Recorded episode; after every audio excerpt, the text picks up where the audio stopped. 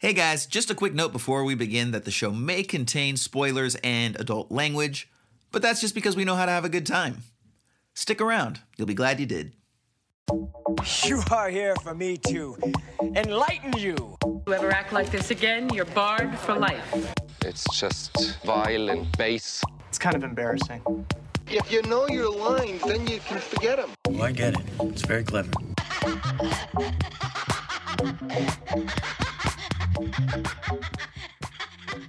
Hello, peoples, and welcome to Esoterica Cinema, the podcast where we take films from the cinematic multiverse and discuss the hell out of them. I am the incomparably perceptive Jason Peters.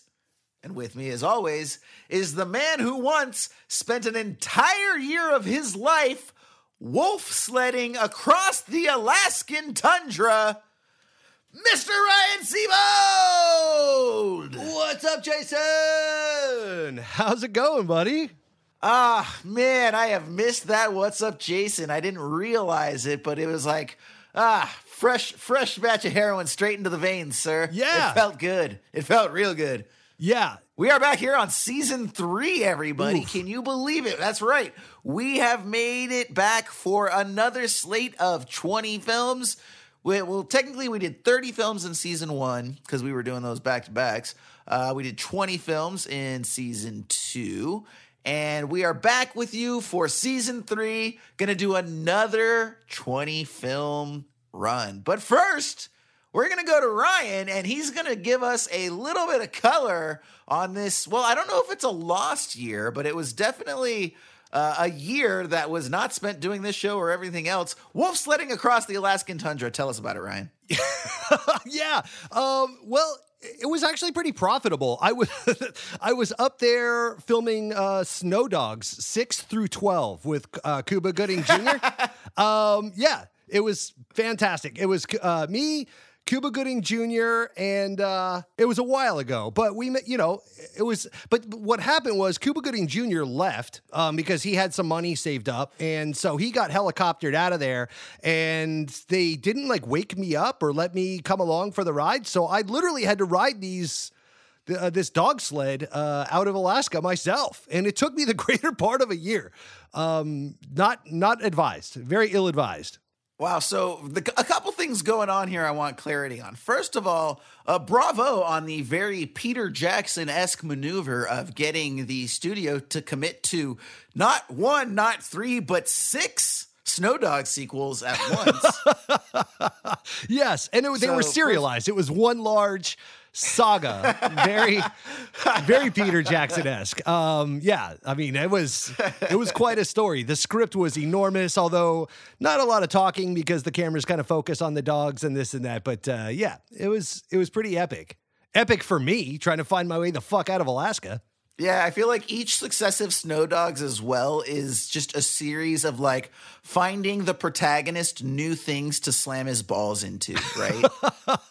like in the first few, it's like trees, right? Like dog sledding trees, and you get the like, you know, "Ooh," and then bong, and then he's like got his arms and legs sticking out past the tree and like, you know, holds his nuts as he like peels off the tree in a very cartoon fashion. Hey, and a very And then just each sequel, it's like finding like new things, right? So then in like Snow Dogs 2, you know, he's he's banging his nuts into like street posts, and then, you know, but then like by by Snow Dogs 7, they've gotten like super weird with it. So he's like, I don't know, banging into like, you know, homemade moonshine equipment or some shit. I don't know. But I mean, that's why we gotta watch the movies. I guess you don't want to spoil it. for Well, yeah, correct. Let me let me just go. Um, I, I don't know if I'm supposed to be talking about this. This is kind of off the record, but I do have a bit of a scoop for you. Um, Snow Dogs six through twelve uh, is going to be directed, or it was directed by Christopher Nolan. Uh, it's a gritty reboot, very dark. And it's very, very serious. Um, we got into our characters, took months of training, and uh, yeah, it was kind of a uh, Emile Hirsch into the wild scenario that we were dealing with up there.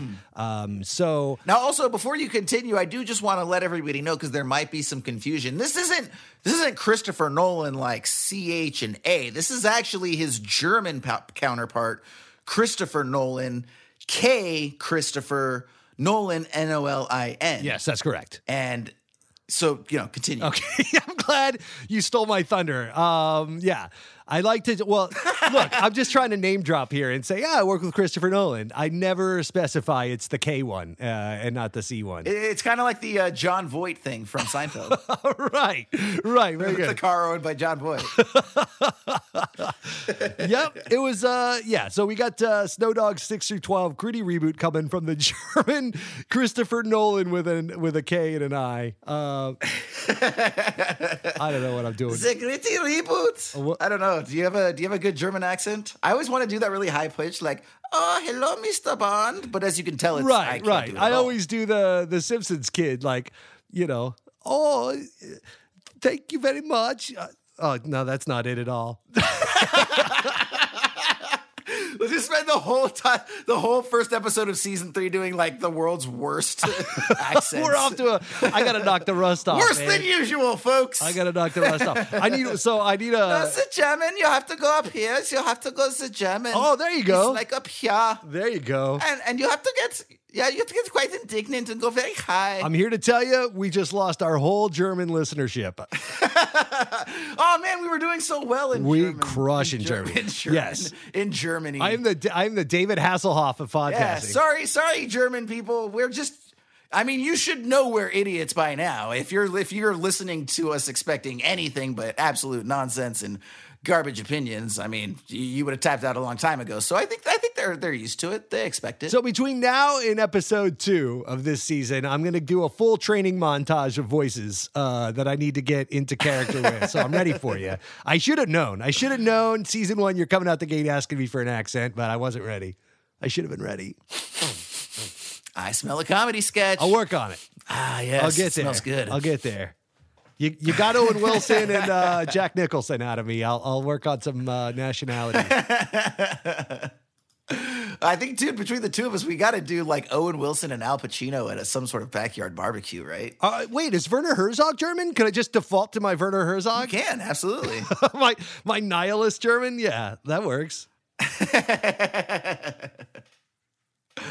Awesome, dude. Awesome. Well, hey, uh, we've got a movie to discuss here this week, but before we do that, real quick, do just want to let everyone listening know that uh, you know, in keeping with having a new season 3, we've done a little bit of a refresh, right? So, first thing is if you go over to the website, you'll notice that that's a little more nicely polished. We're actually building that out. Um, if we haven't yet, it should be several pages instead of just a one pager moving forward. Um, so, you know, expect that uh, soon. And as well, we've got our brand new season three list, right? So, Ryan, obviously, we looked at 20 films last year, and with those coming off of the list, we had to replace those.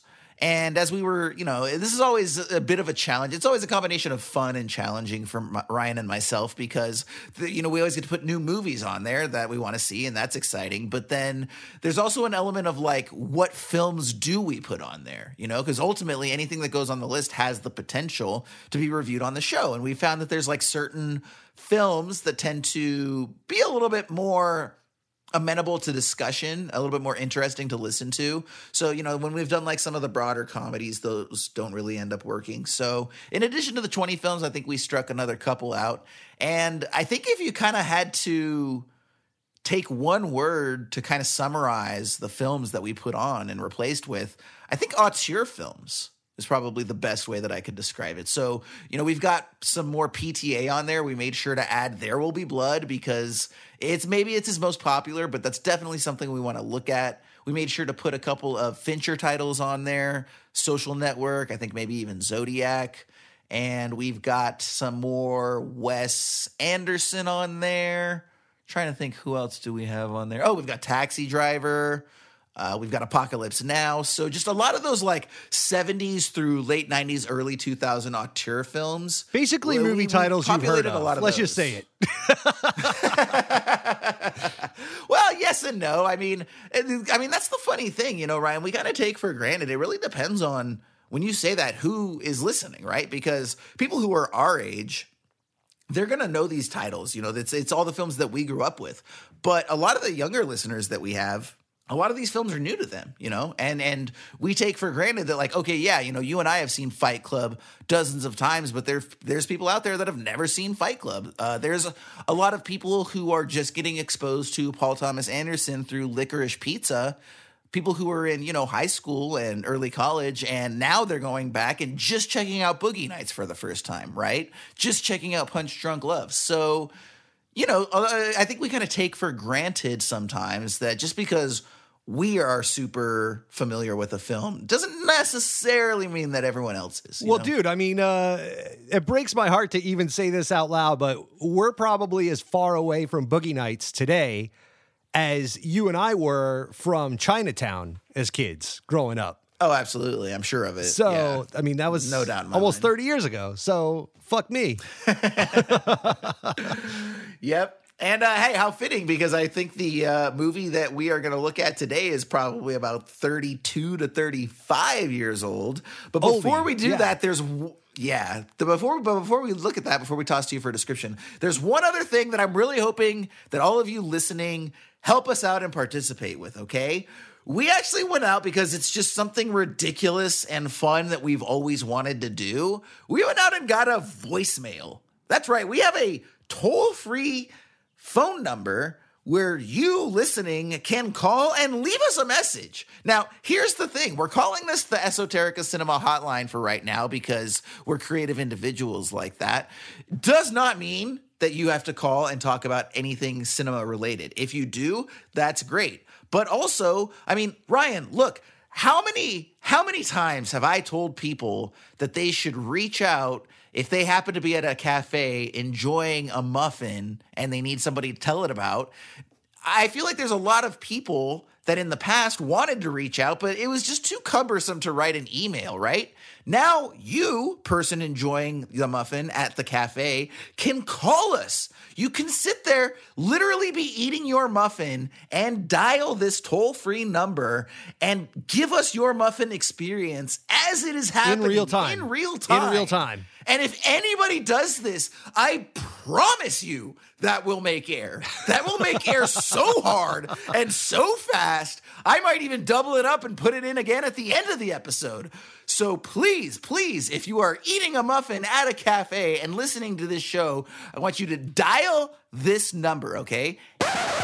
Hello, everybody. So it's me, Jason, and this is probably not going to surprise you at all, but uh, it turns out by trying to save a buck or two on a less expensive provider, I ended up getting scammed. Well, almost. I was able to pull up from the tailspin at the last minute and not provide any info, but yeah, the originally provided phone number for the Esoterica Cinema hotline that I left on the episode no longer valid. So I've got a new one for you here. Please call this one. It's a reputable provider, and I paid like two or three times as much as I was going to pay for the fake one. Go figure. But uh, yeah, so phone number is 818 483 6285. Once again, 818 483 6285. Hit us up with your nonsense. We'd love to get it out there for everyone. And you know what? I'm even going to go and extend that invitation to all of our non-muffin eating listeners as well. So, you know what? The the rest of you that aren't eating muffins at a cafe right now, yeah, I want to hear from you as well, okay? And we want to hear about anything under the sun that you've got going on. We want to hear what you think about, oh, perfect thing for you to do. Call us up, tear us a new one over our Tucker and Dale review, like absolutely everybody else in the world has. You don't need to just wait until we come around in person or online. You can call and tell us how much you hate that we don't love Tucker and Dale. Fair. With that being said, Ryan, please give us our description on our first film for season three. Today's film is from 1987 and it's fucking Robocop, buddy. And I'm so excited to talk to you about this one. Uh, great way to open it up. I'm going to do this in uh, my Werner Herzog German accent because fuck you, I can. Yes, yes. In a violent, um, near apocalyptic Detroit, which is really just uh, normal Detroit. Um, evil corporation Omni Consumer Products wins a contract from the city government to privatize the police force. To test their crime eradicating cyborgs, the company leads street cop Alex Murphy, played by Peter Weller, a fantastic actor giving a tremendous performance. In an armed confrontation with crime lord Boddicker, played by Kurtwood Smith, their father also from that 70s show. so they can use his body to support their untested Robocop prototype. But when Robocop learns of the company's nefarious plans, he turns on his masters, as we all should one day, in Revolt, released in 1987, directed by Paul Verhoeven. there you go. Thank you, Werner. I appreciate that. Yeah, no, that You're so was, welcome, uh, that was some Jason. sort of read there, Thank buddy. you for having me. Came all the way out here just to read this description for us, sir. Doing the Lord's work. I had um, nothing else to do, so I figured why why not? Thank you, Jason. yes, in between making three films a year and reading all those books, I'm sure it was easy to squeeze in. So, Jason, for the first time in a long time, I must ask you, Jason, what did you think about this movie?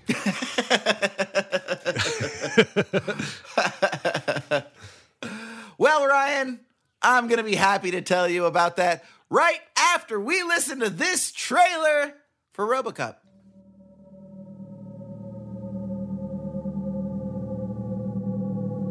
Get the best of both worlds. The fastest reflexes modern technology has to offer, onboard computer assisted memory, and a lifetime of on the street law enforcement programming. It is my great pleasure to present to you Robocop.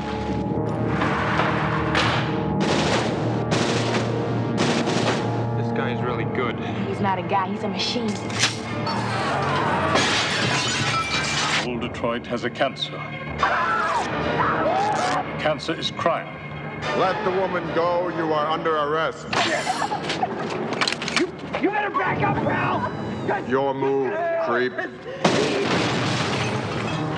What are your prime directives? You have the right to remain silent. You have the right to an attorney. And it's just shut up! Anything you say may be used against you. He's a cyborg, you idiot!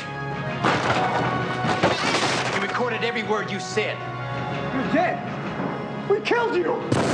His memory's admissible as evidence. You're gonna have to kill it. Get in the car, for God's sake!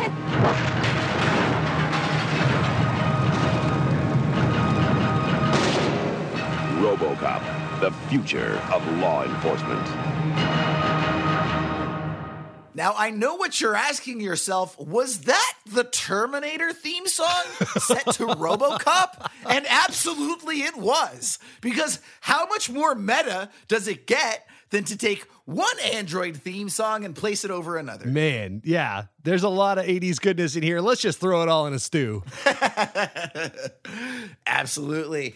To answer your question, Ryan, I loved this movie. I had a great time with it. Uh, is it the smartest thing that I've ever seen? Absolutely not. Does it overcome all of its deficiencies? Yes, and then some. Yep. I'm not sure how, but somehow it does. I agree. Wholeheartedly. So for the So for the listeners, I need to just step in real quick and give a brief uh, summary uh, or or intro here to kind of lead in. This I I had to twist Jason's nipples to allow him to put uh, for me to put this on the list. Um, I had to convince him that Paul Verhoeven had some like deep seated commentary on the justice system, and he's Wait, wait, wait, wait. I'm sorry. Are you telling me that wasn't for fun? You weren't twisting my nipples for fun? No. I thought that was just two friends hanging out, twisting each other's nipples, making each other feel good. What the fuck? Yep. Welcome back to this week's episode of betrayed. Twist and Nips with Jason and Ryan. I apologize. Continue. Two friends, Twist and Nips. Talking about movies like RoboCop. Um, It's not gay, bro. It's just hanging out, twisting nips, bro. yeah, whatever. Welcome. Hey, hey guys, welcome to this week's episode of Twist and Nips. I'm Ryan. And I'm Paul. It hurts a little bit, but you know, it's okay. It's okay. it's a it's a good hurt, you know. Sometimes sometimes pain makes us grow as people, and other times it just allows us to tap into some of our more primal perversions that perhaps have come to the surface. Join us next week on Twisted Nips where we talk about Asian cinema. Um, so yeah, uh, Jason Jesus Christ. Welcome back, everybody. Season three. Um, 22 minutes, holla. Yeah. J- um, what was I saying? Oh yeah, Jason wouldn't let me put this on the list.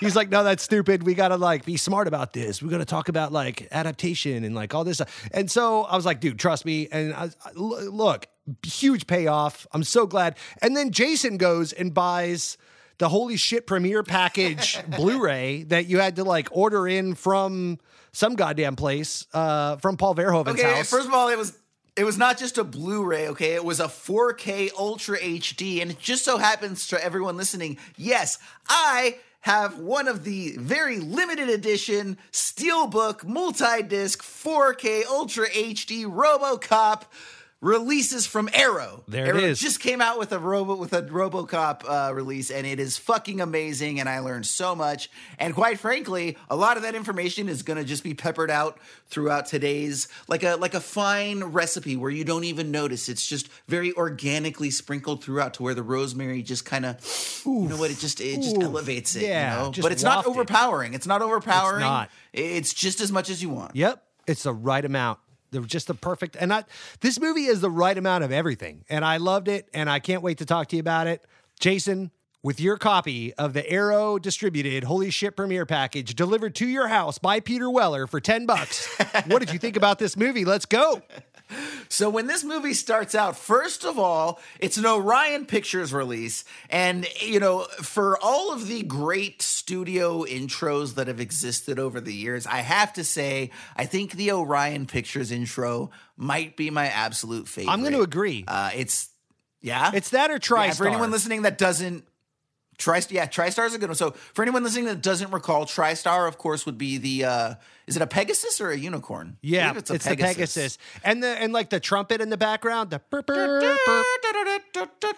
Absolutely. Who doesn't know that? I get shoved up hearing about it. Yeah, I will argue that Orion has the better movies. Probably, I would have to like Google that and look it up, but I I probably want to say Orion harkens back to like some deep seated childhood nostalgia from just those good good films that I loved from that era, and this is one of them. Yeah, and I wouldn't be surprised if they did maybe focus on more of like sci-fi or genre films like that. But Could and be. for anyone that doesn't recall Orion, by the way, we're in space. Some stars light up, they come down, they form a circle, spin around each other, and then the word Orion spells out in very like 80s block lettering with like a little line going through the top of it. Fantastic. It did just occur to me this is uh, certainly an act of narcissistic love because I probably saw Ryan in the title and I was like, yeah, that's what's up. and when we open on the film, we have a low overhead shot of Detroit at dusk. Lasts about four seconds. The sky is a piercing blue as the camera swings past a parking structure, and before long, we are greeted by big masculine block letters that were most assuredly state of the art at the time. What do those block letters read? Why, of course, Robocop. Fucking Robocop. I was so chubbed up when that came on the screen. I was like, fuck yes.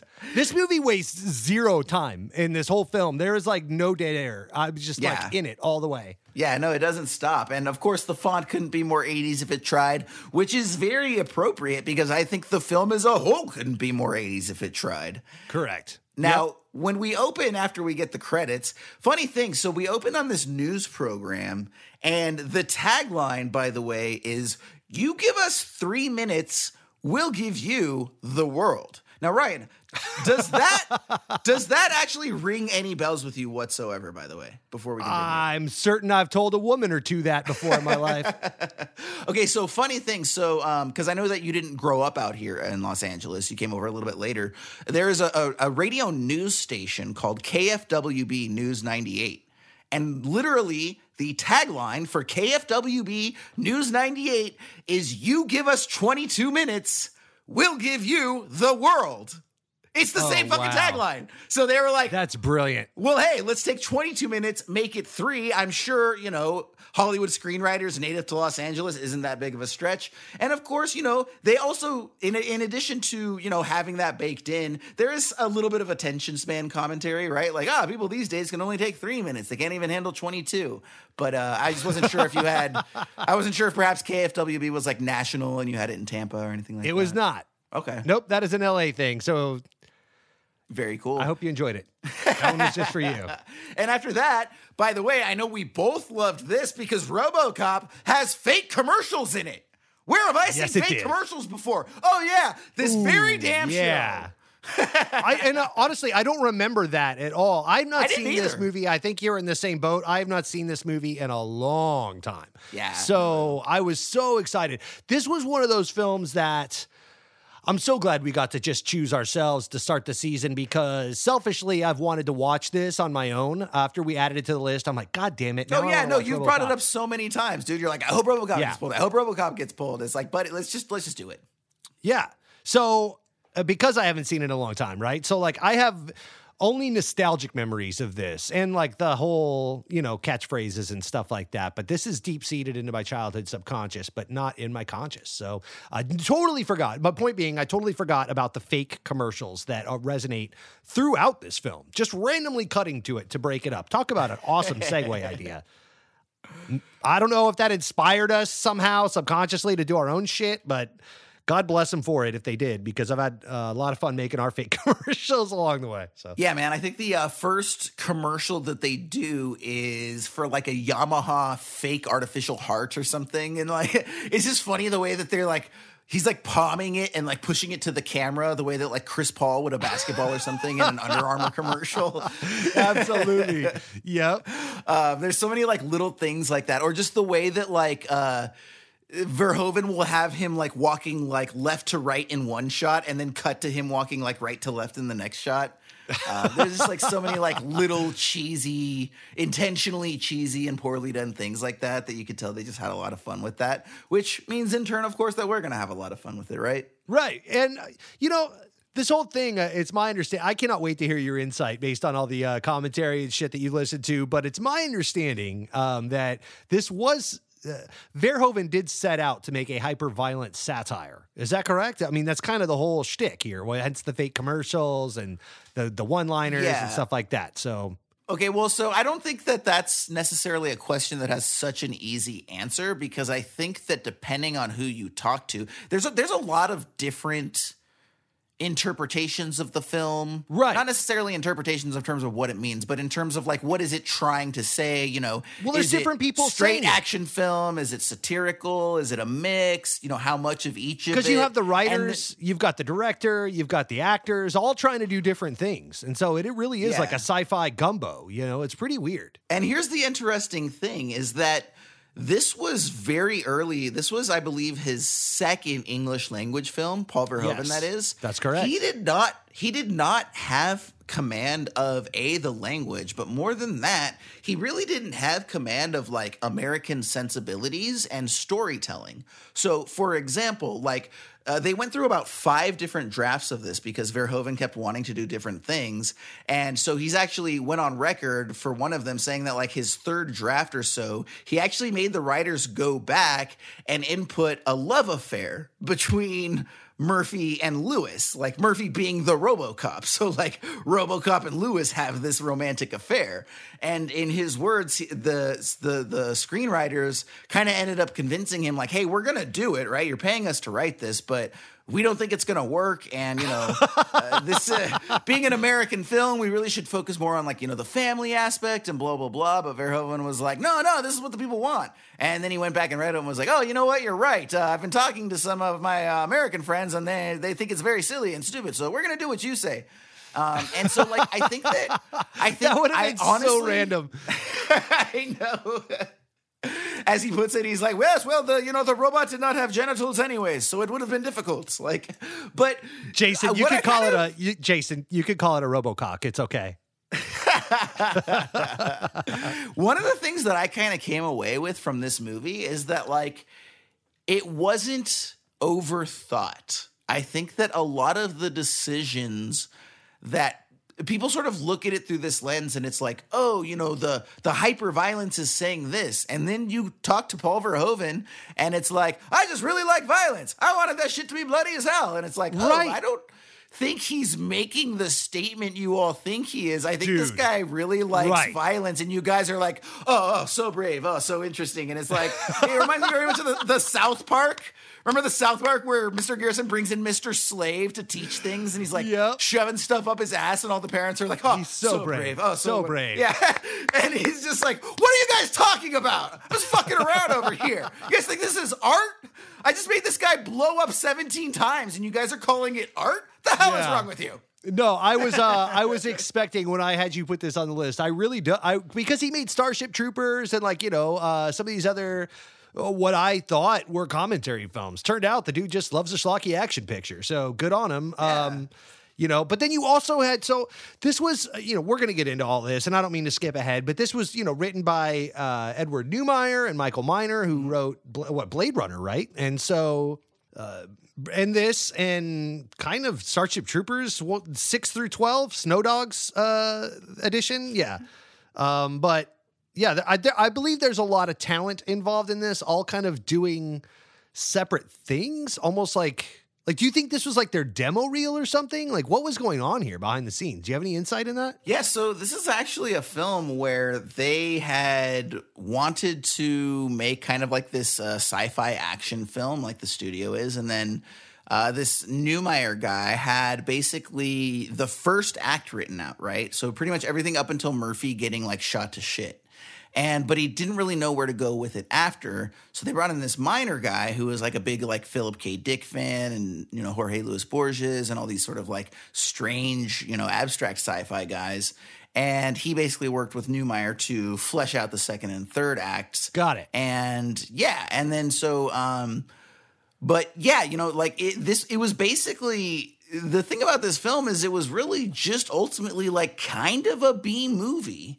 And at the end of the day, like it's just pretty much like one of the better B movies ever made. Like It the might the be day. the best B movie. Yeah. Yeah, but the funny thing is that I do think that since then its reputation has kind of like given it this mythology to where it's a little bit it's it's almost considered by a lot of people to be more than it is. I mean, dude, the so the in addition the the the limited edition 4K thing that I got, it also came with a booklet, right? The way that like a lot of the Jesus Criterions do. Christ. Yeah. Carry and it had this like yeah, and it had like several like you know 10 to 15 page essays. And the first one was talking all about how RoboCop was an examination of trauma. And it was going into all of these like very deep psychological concepts and talking about how, you know, when uh, RoboCop's coming back to life and he's accessing these memories, it's like you know this concept in effect and it's like i promise you verhoeven had no idea what the hell that concept was if if if that occurred it was completely by accident or you know just by the instincts of the people making the movies but like I think that this was very much an instinctive film. I think that a lot of it was not overthought. It was more just like, "Hey, this feels good. I like this. This is interesting. This is fun. Let's let's go with it." So when the movie starts off proper after we do all this, we're introed quickly to Kurtwood Smith. He's a gang leader. We're told that he's killed 31 cops and he's the leader of this gang. And then Murphy arrives. It's his first day on the precinct. And we immediately see a lot of unrest, right, with the different cops around the area. There's talk of strike. And he's quickly paired up with Lewis, who is played by Nancy Allen, who's a female who embodies the kick ass and chew bubblegum trope in that she literally kicks ass and chews bubblegum very early on in the film. Does both those. From there, we jump to a corporate building, and it's this huge, big corporate building. And there's a meeting going on on the 95th floor. The We're introduced to a floor. character named Bob, who's the young smarmy go-getter played by Miguel Ferrer. Oh, a little interesting tidbit that I found out: Miguel Ferrer is cousin of one Mr. George Clooney. Oh shit. That's awesome. And he probably really resents that he got the genes he got and not the ones that George got because they look a little different. I, I love Miguel Ferrer is fantastic. He's fantastic in this. He's great, but he's Yeah. not a handsome leading man. He's Oh, very no. much a smarmy character actor. Yeah. Right. Yeah, and uh, we're also introduced to uh, uh, to uh, Dick, uh, Dick Jones, who is the like number two at the building, a little bit of an older guy. He's played by a guy named Ronny Cox. Well, another interesting thing here as well, Ryan. So, Kurtwood Smith. Okay, I only know him from two things. I know him from RoboCop, and I know him from that '70s show. Okay, it, it, it- neither one would be a stretch to see him go from one to the other. Okay, apparently, a large part of what they did this film is they actually cast a lot of these actors against type.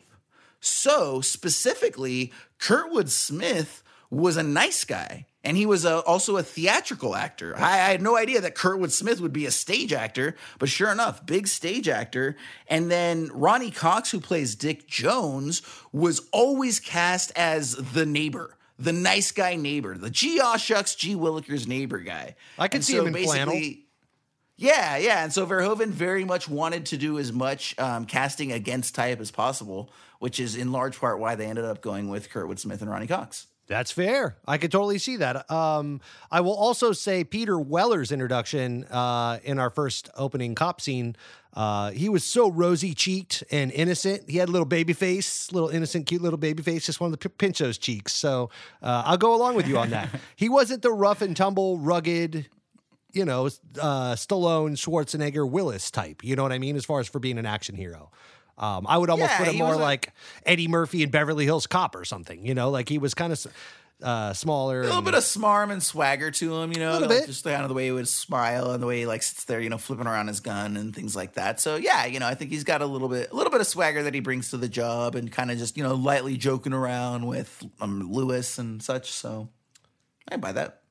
And uh, from there, we also get the demo of uh, one of the movie's best aspects that it has to offer one Ed 209. That's right. And Ed 209 is a giant bipedal enforcement droid, which, by the way, in case you wonder why they call him Ed, that's right. He's an enforcement droid 209 series, Ed 209. That's right, And folks. His are- dick still works. He does not have erectile dysfunction. Ah, ED 209. That's right. That was originally what they were uh, going to call Viagra, and then they decided to rebrand. oh, But, uh, I'm going to cut Yeah, remember out. Viagra? Yeah, topical jokes on Esoterica Cinema. That's what we're here about. Well, hey, listen, you know, when you review 35 year old movies, you get 25 year old jokes. That's, That's how right. it goes, okay? That's right. Wait till I bust out my George Bush Senior impression. That's right. And uh, we also uh, read my lips. This is a good movie. um, we all. We also get a uh, an, an example, a demonstration of the Ed 209. So they're basically gonna have him, uh, you know, order the random board member who's holding a gun to set it down and uh, you know cease and desist type thing. And the guy does it but uh, the robot just keeps counting down and you know it's like uh, it's authorized to use deadly force. After a handful of time everyone starts freaking out because this thing's about to like start shooting. They push the dude away the the poor board member that's got selected for the demonstration. And then ed 209 just unleashes a flurry of bullets and guns him down in this super super graphic way using so many squibs. And that was actually like the scene that got the film the X rating when it was released. So for anyone listening who doesn't know this film was considered so gory when it was released that it was actually given an X rating. No NC-17 existed at the time. It was just R or X. And the MPAA decided that it was too violent to get an R slapped it with an X rating until they did like seven different recuts. And that was one of the scenes that got him the X rating So this was also around the time when I realized how desensitized I've become as a human being. right. Because like I was halfway, you know, I get through this scene and a couple others uh, that we'll get to here very shortly. Um, a lot of the violence is stacked up in the front of the the film, um, Yeah. leading leading up to our or at least a lot of the gore RoboCop character, right? And uh, none of it really. I mean, it all kind of seemed like schlocky violence and like over the top to where it didn't really bother me. Um, it was never. But everything I kept reading about this film when I got online afterwards to research was like how shocking the violence was. It was so over violent and nobody could believe it. Um, and Paul Verhoeven, uh, you know, had owed everyone all these explanations, and it's like I don't know, man. Like it was just a fun romp to me. Oh man, that probably reflects more on me than it does on this movie. but you're right. The squib budget had to be like out, outstanding. The whoever was doing the uh, the visual effects, uh, special effects on this film, good on them. Yeah. Well, and a large part of that probably had to do with the fact that it was commercially successful. You know, when you think about a lot of these gory films throughout history, right? Like, how many people saw Dead Alive in theaters? I mean, come on, freaking nobody. And I mean, that was still five years after this, six years, whatever. Sure. But you know, I just think that like it, it, probably was shocking at the time because again, I, I, remember you know my mom going to see RoboCop. My mom's never going to see Dead Alive, but she'll see RoboCop. You know, touche, touche. So yeah. I'm sure there was an element of like the types of people that were also in that theater and watching this stuff. They were very much probably not used to it. Yeah, I mean, eventually this film was marketed to children um, there were RoboCop toys and a RoboCop cartoon yeah. a year after this uh, on Saturday morning cartoons. So fucking weird that uh, what was once a rated X film got trimmed down, and then all of a sudden there's a Saturday morning cartoon, and then I could buy RoboCop toys out of the Sears catalog. Yeah, man, it was weird being a kid in the '80s. well, and you know they did make you know sequels that were PG-13, and the series you know t- made a TV series didn't do anything for one season, I think it was, but the one thing I do want to mention though is just about these special effects. This is kind of one of the very last times that stop motion animation would be used. The Ed 209 is completely stop motion animation. So and good. it looks great. You know, it's a lot of fun. And Ryan, one of the things that I learned as well in the special features of the things I was watching is like they were so committed to using practical effects and using as little composite effects as possible that they even went out of the way to try to make the muzzle flash and muzzle smoke authentic to the the the stop motion animation that they were using. So to get that, they actually used a combination of lighting and then used cotton to get like the the muzzle smoke. And so it's crazy. So you can actually like what if you pull up yeah, so if you pull up those scenes where like the the Ed 209 is blasting off his guns and you pause it and you like frame it like forward by forward, you'll actually see that the smoke is this very wispy like drawn out cotton that's been painted with various shades of like yellow and orange to give it this muzzle reflection look. Oh wow. And all of that was just done like uh like like in camera right there. It's amazing. Dude, that's sick, man. Um I, I yeah, I got to go back and rewatch it for that. I knew I did notice obviously the stop motion animation with the uh, ED209 character. I, I the second it came on screen, I'm like, oh, Jason's eating this up right now. This is so Ray Harryhausen, uh, Jason of the Argonauts Absolutely. type shit. I loved it. Very Tauntaun and uh, Star Wars. I do know. Uh, so while we're on the topic, let's go ahead and scratch a couple things off my notes. Um, yeah, uh, I'm sure you saw. Maybe you didn't. Um, that a uh, the, the, the RoboCop costume was designed by Rob Bottin. Uh, Bottin. Bottin. Mm-hmm. Yeah, um, something like that. Yeah. Yeah, yeah. Uh, did you read about this? He worked with uh, Rick Baker and did the uh, uh, the creature effects in the cantina scene from Star Wars. He did all the um, uh, creature effects for The Thing uh, and John oh, Carpenter's wow. films. He started with him in The Fog. And uh, he worked with Stan Winston. He apprenticed under Rick Baker. I believe he started when he was 14 years old, uh, working with Rick oh, Baker as an apprentice, and then came up through that uh, those ranks. And so, um, yeah, the, uh, when you're talking about practical effects, like the dudes they had behind the scenes making those practical practical effects had clout. Like these dudes were at the time the best of that. So yeah, pretty solid. Absolutely. And one of the other things that they did as well is so you know today we're very used to with you know the various Marvel movies and sci-fi movies, uh, you know, and not just Marvel movies like Dune and things like that, where we get these very grand sort of sci-fi landscapes, right? or fantasy landscapes, comic book landscapes, whatever they are. And they're obviously done using computers. Well, back before computer technology existed, all of that stuff was done, but like on hand painted canvas. And so, for example, they talk about that OCP building. A lot of this was shot in Dallas, and there's this funky, uh, sort of like inverted triangle building with some jagged edges. Both of us, you know, saw the pictures of it. Uh, that was like the city hall of Dallas at the time. And so they wanted to use that as a base, but then have it just extend super high into the sky as a giant skyscraper. Ni- so 94 took- floors to be exact. Yeah, exactly, right? so they took they took a picture of it and basically cut out like right up until the top of the building and then hired matte painter, specifically this uh, very renowned matte painter, his name eludes me at the time, to, you know, paint the rest of the building and then they would do a double exposure of one on top of the other so that it came out as like one flush image. And they usually wouldn't get it right right out of the ba- gate gate, right? Because it's like a little off or a little crooked because they're trying to match up like two half images perfectly. But he was saying that usually after about 6 or 7 takes, they got like a really perfect clear uh, exterior shot that they could use. And so uh, again, you know, this was like I said, you know, one of the last non-computer special effects films that are out there, and that looks like practical effects, like we've been talking about. It looks like some of the claymation for the animation, and it looks like these, you know, matte paintings for these uh, futuristic exteriors. I remember, I, I can't remember if it was Universal Studios or Hollywood Studios in Orlando, uh, but at one of the theme parks, they used to have uh, these exhibits that you could walk up and basically it would take one of the buildings in the, you know, uh, on the horizon from their theme park, one of the rides or whatever.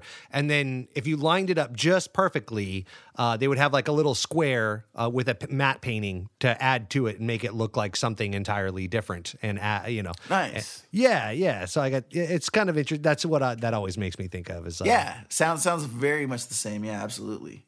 And so, you know, getting back to the film here, we are intro to the gang very soon. The gang that Kurtwood Smith, uh, aka Clarence, as his character's name is, uh, the gang that he's in charge of. And, you know, they're on the run. They've got a bunch of money that they just obviously heisted from a bank, but most of it is burnt from an explosion, right? And uh, Clarence is chastising his guy for burning up the money. And that's when Murphy and Lewis ride up on them. And the gang all grabs their guns. They're getting ready to do that move where they blast the back doors open and just unleash. They do so, but the car's not there. Car turns up to be on the side of them, gets into a nice little shootout.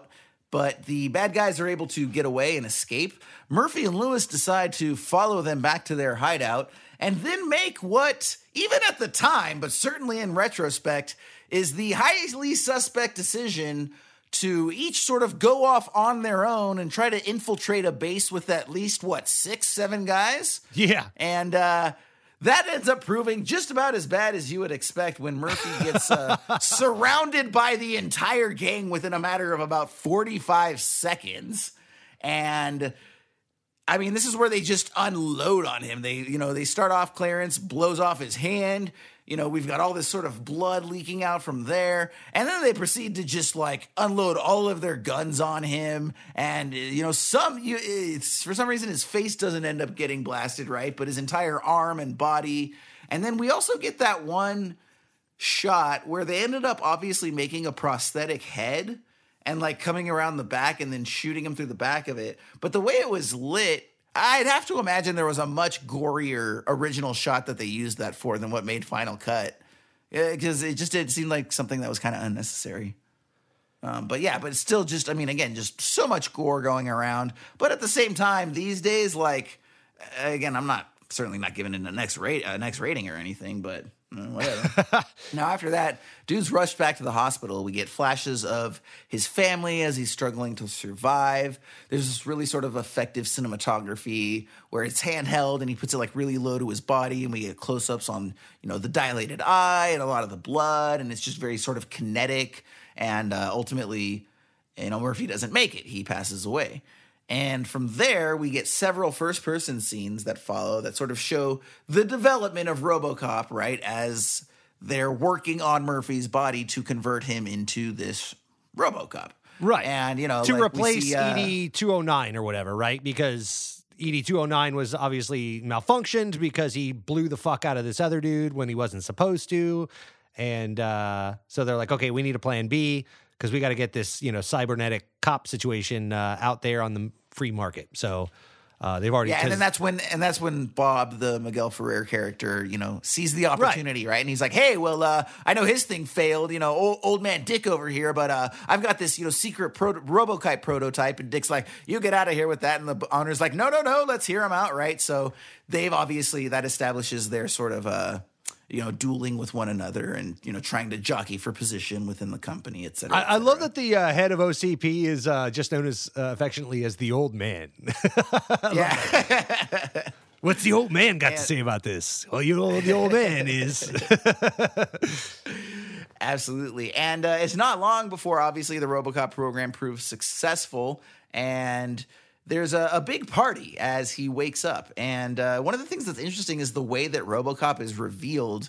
They actually don't show him right away, right? So the very first actual full view we get of the front of Robocop is on the monitor as we're following him from the back in a steady cam shot. And that was very intentional. And then we sort of see him from the back. And then we go to a profile shot where the cops are all watching him walk behind the frosted glass, right? So he's obscured. And then from there, we follow him from the back as he goes into his cell. And then once he's in the cell, we ultimately get the reveal of the front. And all of this was done very intentionally by Paul Verhoeven at the insistence of Ed Neumeier because it's kind of funny. They were actually worried that people were going to think that all of this was cheesy and, and kind of dumb and stupid. And they thought that when people saw Robocop, like right up front without any sort of lead in or lubing up or anything like that, just like if he was to wake up as Robocop and we just had like, you know, a, a medium shot uh, from the front looking at RoboCop, they were all convinced that the audience would laugh and think it was super cheesy and lame and stupid. Well, and dude, so I what mean- they thought. Go ahead. Uh, this could have easily been a Troma film. Like this could have been a low budget, you know, Russ Meyer's style or, or Roger Corman style action romp, and it wasn't. Yeah. They did a really good job with it. And to your point, one thing I noticed, uh, you know, and then I'll toss it right back to you is, um, uh, so for for being this dystopian, dark Detroit action film, uh, RoboCop and and most of the action sequences were all. I mean, the entire film was all very well lit. Nothing was like obscured in the shadows. Nothing was uh, moody Yeah. or dark. Um, everything was just out in the open with you know eight point lighting. Just boom, let's kick on the lights and let Peter Weller walk around in this silly suit. Yeah, absolutely. Um, and so yeah, so they they basically you know because they were afraid that people would just laugh, they basically were like, hey, let's reveal RoboCop in like small increments, basically, right?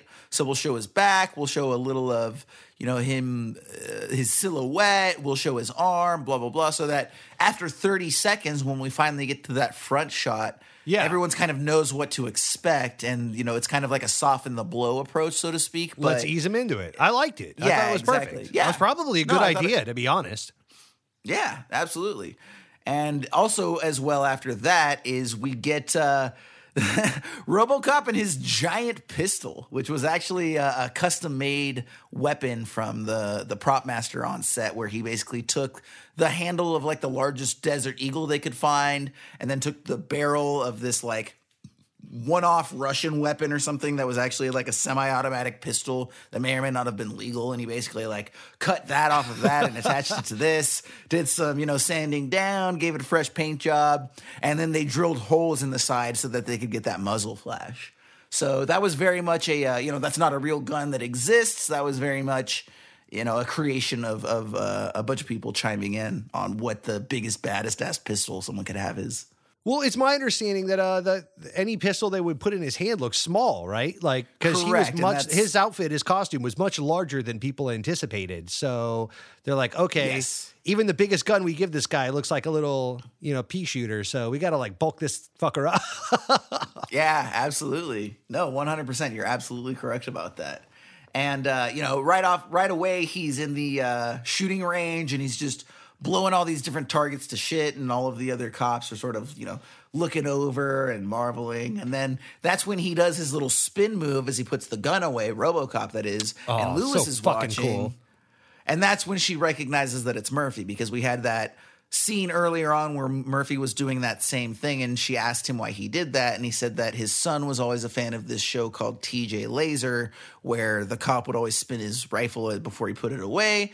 And you know because his kid only gets his information from TV he assumes that all good cops can do that. So he wants to be able to do that so that his son thinks he's a good cop. It's really very sweet if you It is. And so, two things I'll say about this scene very quickly is uh, number one, very quick uh, something something I noticed very quickly uh, right away is that his footsteps sound like a synthwave bass drum. Uh, It doesn't sound metallic. It's like almost like uh, the best way I could describe it is an electronic bass drum, and it's perfect. It's, It's so stomp. Yeah. so cool. Um, but also to your point right now, what you're talking about him thinking about his wife and his son and stuff like that. Uh, something that I, I have here in my notes is that um, you know RoboCop's something that separates this film from others to me is that it had a lot of heart. For being schlocky and over the top Yeah. and super gory and actiony, um, you know, RoboCop is very robotic and his brain is very digital and and he's working on logic and you know you're coming with me and all of this nonsense. But um his heart is still there because he kept reminiscing about his wife and his kid.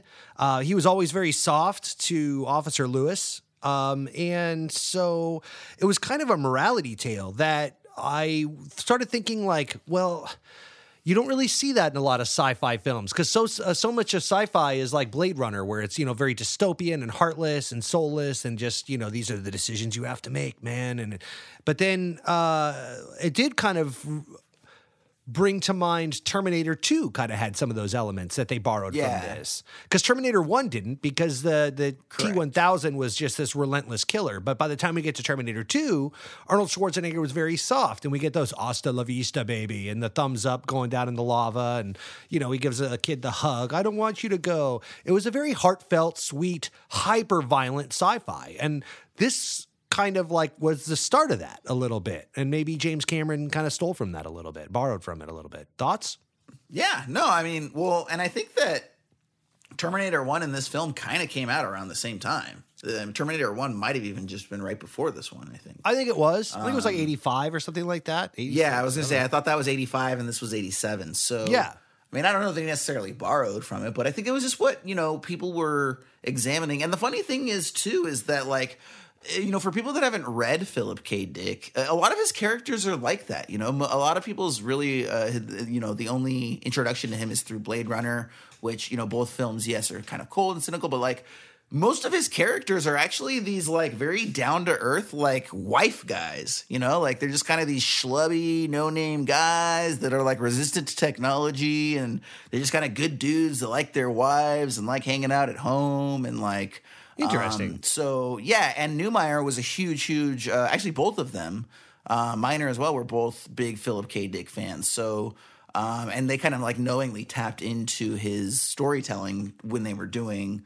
a lot of this. And specifically, I believe uh, the whole focus on family was Neumeier. Um, Okay. And that was his influence because one of the things that um, Verhoeven had kind of put out there after their failed second draft is that he ultimately did want to make a very American film. Right. And at that point, that started informing a lot of the decisions that they made. So that's it. when it became okay, you know what? Well, in America, like family is huge, right? Like family is everything. You know, that's uh, that's just a consistent American trope. dream. It's, it's part Right. of our culture, right? So you know, let's let's let's really put a lot of the focus on the family. You know, there's not, uh, you know, we don't look at relationships the same way that Europeans do. So you know, let's get rid of this whole love affair thing between like Murphy and Lewis. Like that's not an American trope. You know, the score, right? I mean, listening to the score, like that's exactly when when if you were to ask me to describe the score in one word, I would be like America because it just it sounds like triumphant and in in industry and you know especially just like the the clanging of that anvil that's so prominent through so much of like the Dude, it's very theme. Western. Uh, That's I- I- exactly what I was gonna say. Is it is it is it feels like a frontier western specifically? Yeah, I was thinking for sure when I turned this on in the beginning, like, oh, dude, we're gonna get this awesome synthwave '80s, you know, neon-soaked Miami Vice, you know, Kirkland brand Genesis Phil Collins score. But no, this was a Sergio Leone, Sam Peckinpah style Yeah. sci-fi, and I loved it. It was so perfect. Not at all what I expected, but it worked. Yeah, absolutely. And uh, so, you know, by the way, one of the other things we do see real quick uh, in that uh, shooting range scene is that there's a secret fourth directive that we don't know about. So, Robocop has three directives one, serve the public trust, two, protect the innocent, and three, uphold the law. And, you know, we see from his first person perspective uh, you know, via a little, you know, text field that comes up that says fourth directive, secret, you know, blah, blah, blah. So we're aware of what that is. That's going to pay off a little bit down the road. Another thing I did want to say real quick is so I think by and large, um, to put the makeup on, to put the suit on, the makeup and everything, Weller was spending about six and a half hours every morning in makeup. And then they got about five and a half hours where they could actually use it, right? Um, so they weren't able to have these like super long shoots with the RoboCop character or with Murphy like in RoboCop when he's not Murphy when he's RoboCop, right? So uh, because of that, um, there was this funny story that they were telling about. So, so when when uh, when when Murphy just becomes RoboCop and he first leaves, right, and he's he's marching out of the precinct, and we hear the music clanging, and he basically says like. I think it's like the the police chief is gonna throw Lewis the keys, right? And then RoboCop says like, "I'll take those," and he like grabs them mid stride and then like keeps walking. You, you know the scene I'm talking about? Yeah, yeah. Yeah. So the funny thing, for whatever reason, oh, so this was this was very early on. I'm gonna I'm gonna tell a story about the suit here in a minute, right? But for the purpose of this story, the suit was very very heavy. Okay, much much heavier than any of them had anticipated. Very very difficult for Peter Weller to navigate in this thing, and it was very one of the first thing one of the first scenes that they were shooting in this suit was that scene of him walking out of the police precinct and catching the keys on the way out. Okay. Well, it just so happened this thing is so big and bulky that between moving and raising his arm, like Peter Weller just could not land grabbing the keys. But Verhoeven was one of these like high energy, crazy, like very well could have been all coked up and shit, right? Like depending on his behavior. But he was like one of these crazy directors that were just very insistent. And so there was like no adjustments to this scene. He was like, I don't care how many takes it takes, we are going to get this scene of RoboCop grabbing the keys from getting tossed on his way out. And so they ended up doing something like 50 takes oh, of wow. just that one shot of him grabbing the keys out of the air and Oof. looked down at the clock to see that it had been about five and a half hours and the entire day was done. They spent oh, an entire wow. day getting that one little three second insert of him grabbing, snatching the keys out of Dude. If you're the crew at this point, you are so fucking pissed. You're like, dude, this shoot's gonna suck nuts. this guy's gonna Kubrick David Fincher the fuck out of me over this. right. No good. and the first stop that we get, by the way, after Robocop leaves is the convenience store, which is just hysterical because this guy's holding up the, the convenience store with the semi automatic, and it's this old Americana couple, right? And, you know, he's like, oh, whatever, you know, get the money, blah, blah, blah. We don't have a safe. I know the safe's right there, blah, blah, blah. And so then Robocop enters, and immediately the guy turns around and just proceeds to repeat fuck you like 18 times in a row. like, he turns around, he's like, fuck you, fuck you, fuck you. And just like 17 times, Robocop just walks straight up amidst all of this verbal barrages, uh, bends the gun barrel down. And one of the other things that I, I recognized. Total boss move. One of the other things that I recognized about this uh, moment that would carry on throughout the film is that and, and I don't know if eh, you you probably noticed this. I don't know if you did, but I'm sure not everybody watching the film notices that every single time RoboCop shows up, there is a low drone slash hum slash sci-fi buzz that just picks up and exists in the background. So literally, like we were inside the convenience store, and then as RoboCop opens the door of the convenience store, it literally goes home, and then there's just this low drone through the yes! entirety of the scene. And Absolutely. anytime you see RoboCop show up somewhere, that that droning hum shows up with him and and, and right. travels with him. And it's a very interesting little detail that they added. I loved it. Yeah. That kind of goes in play with his synth drum, bass drum footsteps too. Yeah, footsteps, absolutely. Yeah, yeah, it's like he's creating his own little synthwave score as he's like walking through, you know. And now, a quick word from our sponsor.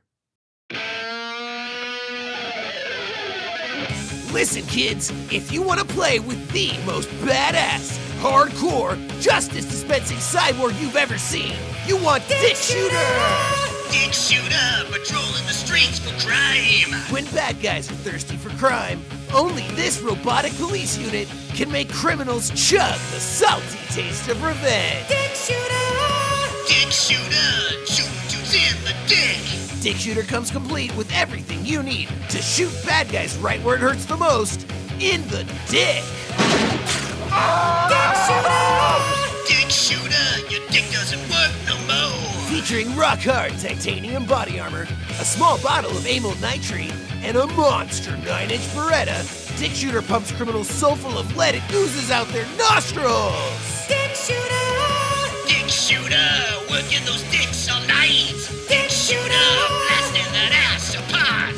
Dick Shooter, splooching out justice juice. Dick Shooter! Dick Shooter, bang the crap out of crime. From Mattel. And now back to the show. Now, the other thing that we're introduced here, and I actually do have yet another story for you, Ryan, here, is the I'd buy that for a dollar guy. so much.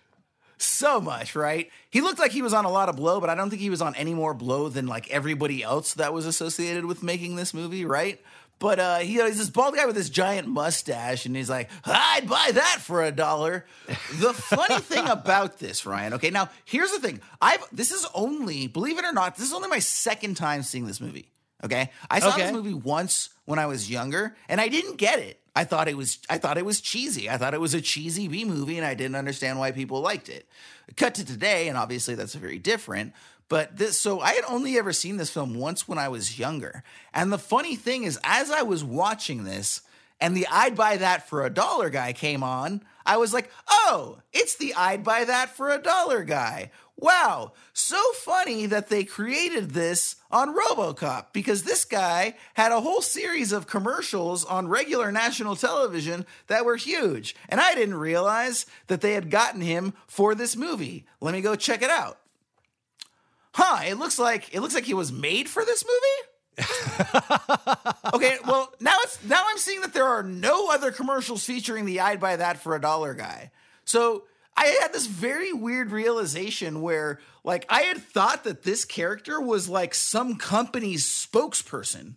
And Yeah. over the years, I had built this mythology where, like, I'd buy that for a dollar was like a series of successful commercials to the point that, like, I could go on YouTube and find a supercut of all of them over the last 12 Right. years. Like the time to make the donuts guy for Dunkin' Donuts Yes, or something like that. Yeah, exactly. time to make And- the donuts. and then and then to realize that it was never existed beyond this film in any capacity a film that i had only seen once in my youth and did not remember to any sort of degree like that kind of blew my mind dude Yeah, I mean, this was a time when, like everybody, like all these brands wanted their their spokesman guy or whatever. Like there was, it was very kitschy in that way. And this, you're absolutely right. I I had no idea, and I saw this movie a bunch when I was a kid, but uh, at least a few times. Um, but yeah, I had no idea that this was that this was the origination of that.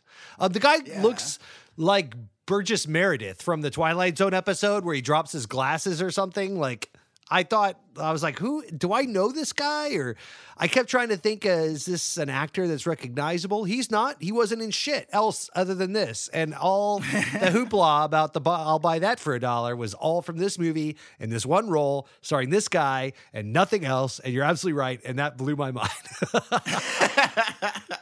so you're not alone. That's insane. That is insane.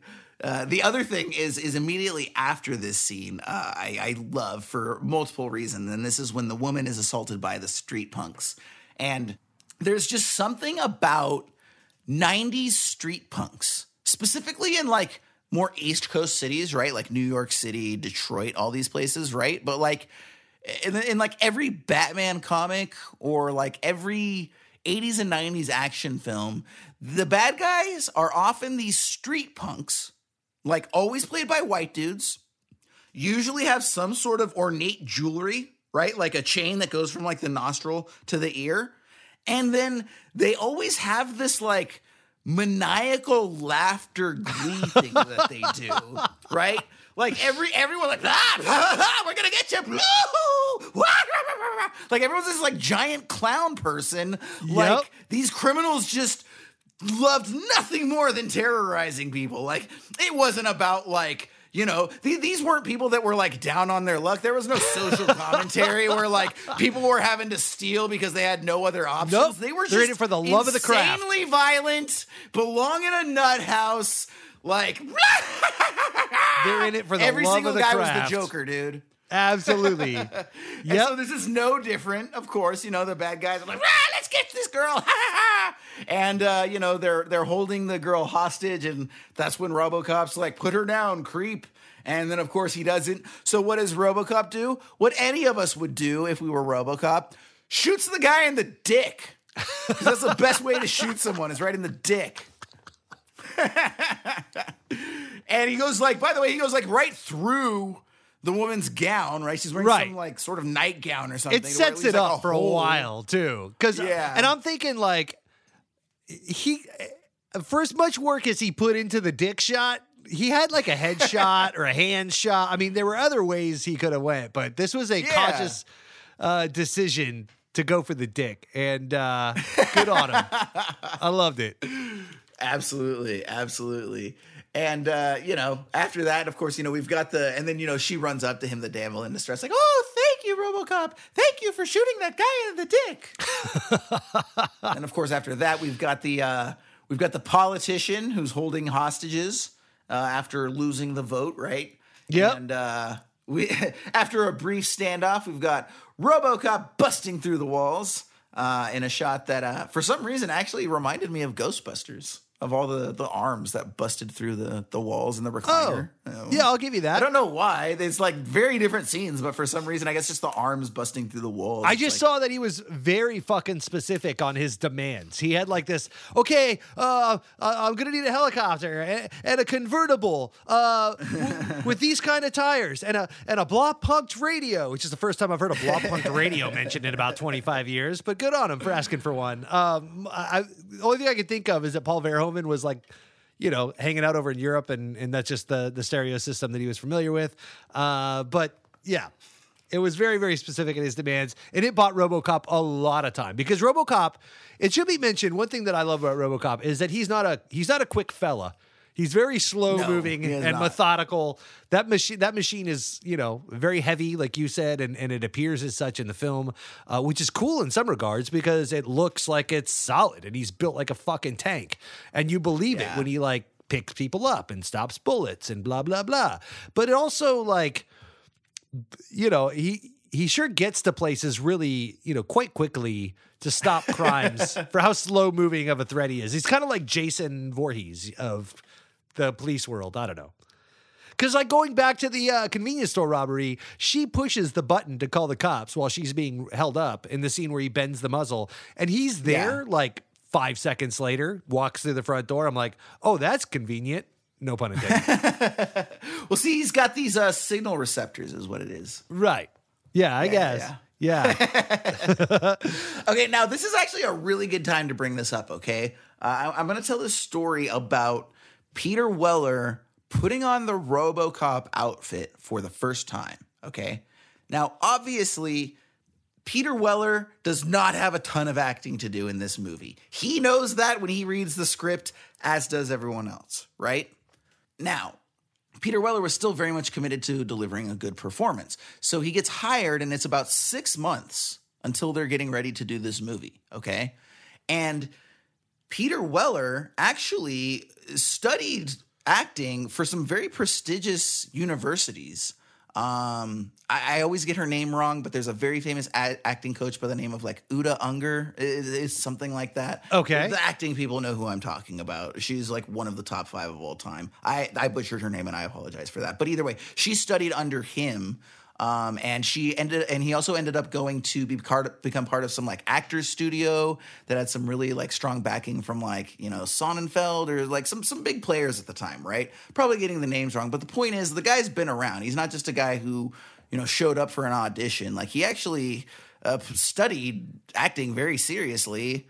Uh, for you know someone who I would argue is probably not that great of an actor. I'm sorry to say, but doesn't matter. Okay, um, he was great for this role. Now, So six months until they get started, right? And Peter Weller really wants to impress. So what does he do? He goes to Juilliard, the College of Juilliard, Oh, and wow. finds one of the world's most renowned mimes who is now teaching at Juilliard. And he hires him to spend six months developing how he was going uh, to communicate through body language, right? Because he's like, I don't have a ton of dialogue. All of the emotion, everything has to be communicated through body language because that's all I have to work He's with. way overshooting this. I know, right? First of all, okay.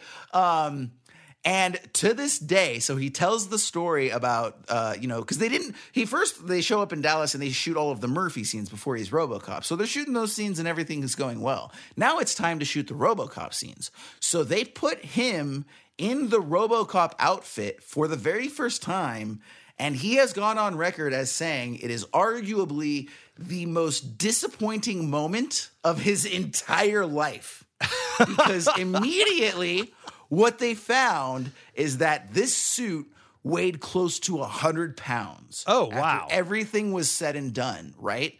To the point that Peter Weller couldn't even move in it. And so what they what they basically had to do is work with the makeup artists and over the course of several days start cutting parts of it out. So that in ways that didn't affect the overall design and aesthetic, but would lighten the suit to where Peter Weller could actually move. Why is this so depressing for Peter Weller? Because he had developed, and I shit you not, the animal that he had had patterned his motions on for this cyborg character was a snake. And he oh, worked wow. with a mime who taught dancing at Juilliard for six months to learn how to move in we, what he described as a very smooth and slick and serpentine fashion. And immediately they put on that suit. All six months of training gone out the window immediately. He could barely move, so he certainly cannot move like a snake. And it was what- such a huge. Go ahead. What do you think that looks like? What do you think RoboCop looking like, moving like? Uh, why would you envision a snake or, or some kind of like smooth? It would be very different. I mean, I, I mean, it's one hundred percent different. But the the fact of the matter is that it was such a big deal, and Peter Weller did not respond favorably to it. So they actually ended up having to agree to shut down production for the first wow. two days. And Peter Weller and his his da- his dancing, miming, acting coach from Juilliard had to take six months worth of rehearsals, throw it all out the window, and come up with an entirely new approach in two days. What and the so fuck? They were like, okay, you're no longer a snake, you're a beast, you're bulky, you don't move with a legato, you move with a staccato. Like all of this stuff that they had practiced and rehearsed and formed this like very nuanced physical performance off of out of the window had 48 hours to, to, to make it work and so that's why we get this very stiff labored performance um, is because that's what they came up I with. would give so much money to see the snake one, though. I just want to see it. It would have been so cool. But I mean, if you think about it, I mean, it would have been super cool if he did like a fucking T2000 thing or something. Because I mean, that dude's liquid.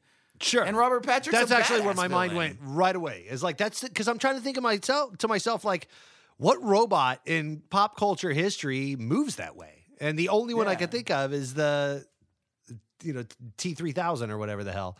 So Yeah. yeah, I don't know. Yeah, so um, you know, so so that obviously informed a lot of uh, the performance, and so you know that's where they start adding the you know the bulk and the heft to the footsteps, and adding a lot of those you know just again just sort of embracing okay you know this guy's a tank now he's a beast, and so you know moving forward the decisions that we make are going to reflect that. But uh, yeah, old boy Weller was it's not just happy. so fantastic. Chef's kiss to me when actors are like classically trained at Juilliard and then go on like when Christopher Christopher Reeves went went to Juilliard and then he goes does Superman and nobody knows him from anything else other than the schlocky uh, Richard Donner Superman shit and he's like wearing tights and stuff. Like none of that Juilliard shit really comes into play. And don't come at me with the somewhere in time shit listeners. I know he was in somewhere in time or whatever the fuck it's called.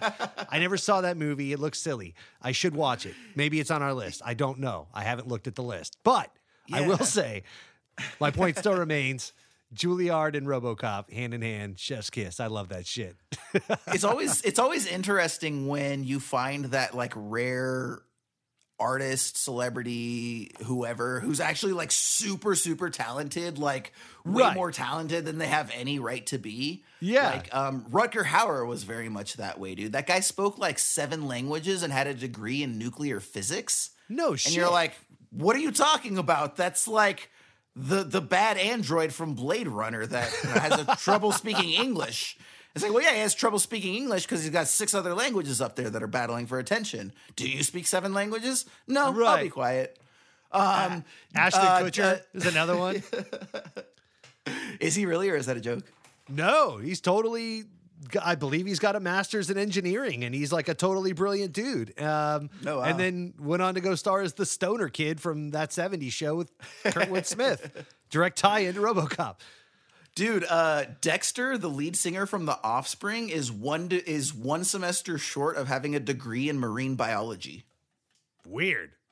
Yeah, dude. Like some of these people are like so they're like actually shockingly intelligent, but they just have to pretend they're not because then people don't take them seriously as actors, musicians, or whatever. Where you're supposed to be dumb, you know.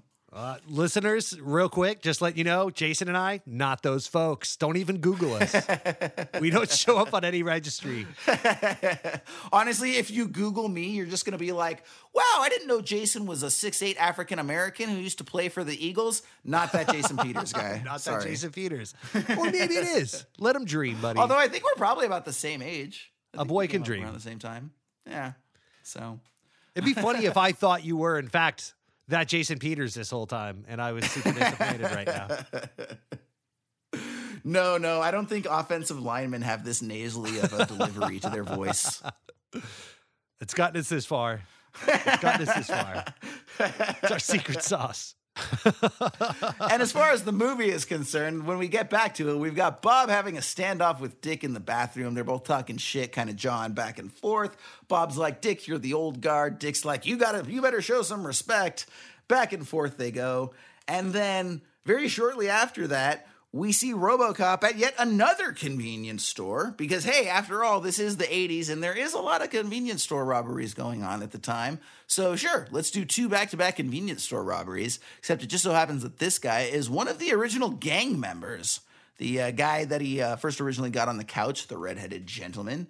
And as they are sort of, you know, as Robocop is approaching him from the parking lot, uh, he recognizes him. The, the bad guy does, that is. And he's like, oh. And as Robocop is approaching him from the gas station, uh, he says, uh, Dead or alive, you're coming with me. And then that triggers when Murphy said the same thing when he thought that he had him cornered before he got shot to shit.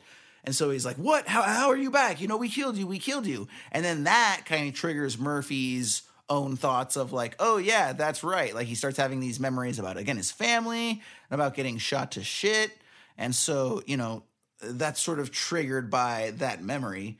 And then also, and so, and by the way, Ryan, the next scene, is there something about 80s and 90s science fiction movies that have the greatest interpretations of what nightclubs will be like in the future. Futuristic nightclubs, 100% one of my favorite tropes about sci fi films because they're always the same. In the future, girls don't wear tops at nightclubs. Every chick's top at a nightclub in the future is designed to have the tits cut out, which is Look, amazing. I can't, I can't wait for that day to, co- to show up. Every everybody loves titties, okay? Push it ahead 20, 30 years. We must have figured out by the 2000s how the how to get the titties out all the time. We will have figured it out by then. Just write it in the script and it will manifest itself by 2000 dickety 6 and we'll get the titties out. It's going to happen. Free the I nipple. hope so. I'm waiting for it, dude. I'm waiting for it. And and you know, and as well, of course, they do always have this similar thing, right? They kind of feel like 80s nightclubs, but they're usually just lit in entirely red and black. And uh, that's very much the case here. And we also get kind of this. there's several moments in this film where it's also just not afraid to be like goofy on like a very Sam Raimi Looney Tunes ish Oh, way. very, very. And and a lot of that is with like the Ed 209. There's there's two scenes specifically we'll get to there. And one of them is when he approaches the Ray Wise's gangster character in the club and he's like, "Yo, you know how I'm going to get out of this? I'm to kick this giant RoboCop dude square in the balls." Except except when I much- do, so much I'm gonna get a humor in this cartoonish clang. right? So so much. I mean, that does lend itself a lot of credence to the uh, cocaine theory. Uh, you know, yeah. a bunch of dudes just on But on, it's on the low 80s. playing with their dicks. It's just such a dick era, the 80s. I don't I don't know. Yeah, but you know, so his gangster character kicks him in the, and then we get this metallic like thong, right? And then he's like, "Blow!" and he like grabs his foot, and then you know, it, like Three Stooges style, turns around, and then RoboCop grabs his hair and pulls it, and then he's got this like modeling expression, like blah blah blah blah, right, with his eyes real wide, and it's like, what, why did we turn into a, a Three Stooges sketch for 15 seconds? His here? feet When are just little feet are just a going off the ground, like running in place and shit. So like, great. like like giant explosion and then quick Three Stooges sketch and then back to giant explosions. Like it's the weirdest fucking thing, dude. Yeah. I mean, for Um, how hyper violent this movie, you absolutely nailed it on the head. This is very Sam Raimi esque in its era for a different genre of film because. You like the bad guy henchman dudes almost come off like Biff Tannen's henchmen from Back to the Future. Yeah. Like they're very over the top, schlocky Looney Tunes esque. Um, and I've got a couple of scenes marked specifically. It says Looney Tunes, Looney Tunes right here in my notes. So you're, uh, I can't wait to talk to you about them. One of them wi- is is the ED uh, 209 or whatever the fuck it's called. So we're probably going to talk about the exact same thing. But carry on. Well, I mean, yeah, let's just go ahead and jump up to that because there's that quick scene where, you know, uh, the uh, Bob character is doing the blow with the chicks. Oh, you know what? Real quick, that does bring a funny story. Okay, so he's doing blow with these chicks, right? And in the script, there's a scene. So Clarence walks in and he sees all of them and he's like, bitches, leave, right? And then the two chicks get up and, and they leave. So this is Verhoeven's, like I said, second English language film, speaks very, very little English. And so oftentimes he's just kind of going with the flow, right? Like, oh, everyone's saying this, I'm going to say this too, because that's what these things are called. And so they're trying to direct the scene with these two women, and like he doesn't know, he like doesn't really like know how to call anyone. So Clarence is like, bitches, leave, and then he's like, cut, and he's like, okay, everyone, uh, the bitches, bitches, come over here, bitches. We need to see what to do with the bitches. And he like, so to him, they're called the bitches, and so for like three minutes, he's talking to everyone like, hey, what do you think the bitches should do? Should the bitches come or should the bitches go? bitches, what do you think you bitches should do?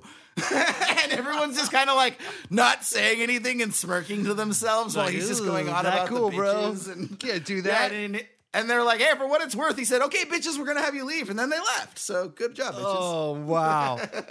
yeah, it is. Uh, you know, what is he Dutch? Uh, I just have a Yeah, picture he's of Dutch, saying this- exactly. Yeah, and his total Danish accent and shit. I just like, I love that so much. I think a Dutch accent's adorable, and him saying "bitches leave" in that little Dutch accent is just flawless victory. But also, like, if we went to, oh, we went over to Europe. Like, let's say you and I get dropped down ground zero in Germany. We're gonna go make our first German picture, and we speak. You know, we just bought a book and we learned some broken German, and we heard someone, you know, use some slang in the script or whatever. We just start like, okay, that's what they're called. Great, I think I got this, and you're kind of faking it till you make it, and that's such an endearing story. I mean, it's not an endearing story the way you're pitching. You know, don't call women bitches, everybody. If you're out there No, listening, no, kids. but I mean that's that's very innocent, right? Like he's not Right. literally calling them bitches. It's just a guy who doesn't know what everyone's. Like, Hey. It'd be like a kid going along with it, right? Like I have no idea what this means, but all the adults are saying it, so I'm gonna say it too. Right. It's like when your Yeah, baby learns the word innocence. fuck and then just goes around saying fuck around the house all day, and you're like, uh oh, who's to tell him? Well, let's let this ride out for a little while because it's adorable. Absolutely. So, um, so yeah. So, uh, uh, kind of a little bit of a of a funny little anecdote there. But then, yeah. So, and then immediately after that, that's where uh, RoboCop goes to confront Dick at OCP, and that's where we get the reveal of Directive Four, right? Because he's gonna he's gonna shut Dick down, and that's when it's revealed that any attempt to arrest an officer of OCP results in shutdown. So RoboCop starts to shut down because he was gonna attack Dick. Dick then turns around and unleashes the Ed 209.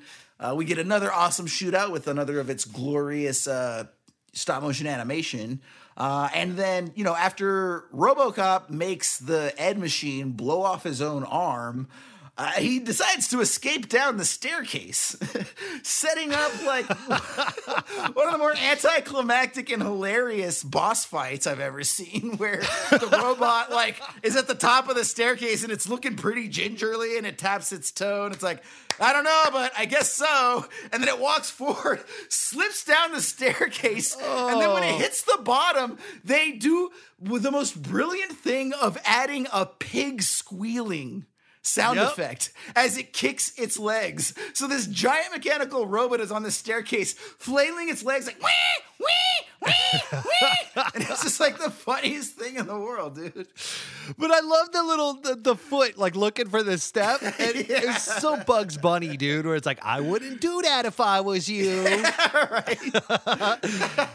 then it slips on a banana peel and falls down the stairs. So classic, dude. This Oh, is dude, such it's- Bugs Bunny shit. And then there's a later scene where he, uh, you know, shoots the fuck out, or maybe it was an earlier scene, in fact, where he blows the fuck out of the uh, ED character's arms or whatever, and it's got like a little foot twitch, like it's just like a little foot quiver at the end. I loved it so oh, much. oh much. yeah, that's the that's the very end after it blows the top off of it. And yeah, That's that's, another cartoonish thing where like, you know, pause, legs come out with no body, hover, hover, crash to the ground, quick twitch. Like that, that, that- that's all cartoon beats right there. 100 Very cartoon beats. Yep. I have watched a lot of cartoons and I know my cartoon beats. Absolutely. I got another one too, and we're going to get to that shortly because I'm not going to, because that's at the very end, but carry on. So, okay, well, let me ask you this, Ryan. well, wait, Please. before you do, we need to get to a couple things real quick because we've skipped over it. We've got two amazing, two more amazing fake commercials. We got the 6000 Oh, yeah. SUX, which is just 6000 so good. Such a good car commercial. The 6000 SUX uh, or the 6000 sucks. Um, which I believe is making, I looked up, I guess it's making fun of directly the Pontiac 6000, throwing middle fingers to the sky, uh, which is weird because that's a, 8.3 MPG. yeah, it's a General Motors car, right? Pontiac, and uh, isn't that based out of Detroit? General Motors, um, along with Ford. I don't know. Anyway, yeah, Motor City 6000 SUX, good stuff, and Nukem, which was actually my favorite commercial Yeah, in the whole film. like I Nukem. loved Nukem, which is like a, a dystopian battleship, which is fantastic. Um, Which I also, feel like is probably as close to the types of games that come out these years. Like Nukem could totally come out right now with its like Oh, yeah. way too many rules and shit. Right. Yeah, very yeah, correct. Absolutely. Um and there was a brief cam. Did you happen to notice there was a brief cameo of like a homeless guy and they're asking about the crime and and RoboCop situation and I swore to god this was Eddie Van Halen.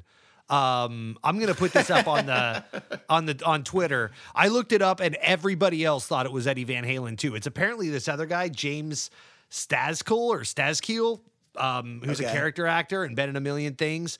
Uh, but at the time in RoboCop, he, in this part, he looked exactly like Eddie Van Halen. I'm like, oh shit, Uh. Eddie Van Halen cameo. He was like, you know, and I'm thinking in my head, I'm like, he's probably like, cocaine, what? And shows I was gonna like the- say, dude, in the '80s with all the beer and blow, I feel like everyone kind of a little bit like Eddie. I'm Van thinking he Halen all shows up onto the set like the clown from Dethklok. Cocaine. oh god, man. I well, so and then let me ask you this, dude. So because I mean, you know, there's a lot of theories we kind of touched on it a little bit, but I would like to hear your sort of exact response, and that's you know what how what exactly do you think this film is, right? Because I this so a few of the interpretations, right? There are people that think this is a schlocky B movie. There are people that think this is an elevated action film. There are th- people that think this is pure satire. There are people that think this is a satire of action movies. There are people that think that is an action movie that features satire. So, like, there's a lot of different interpretations of what exactly this film is.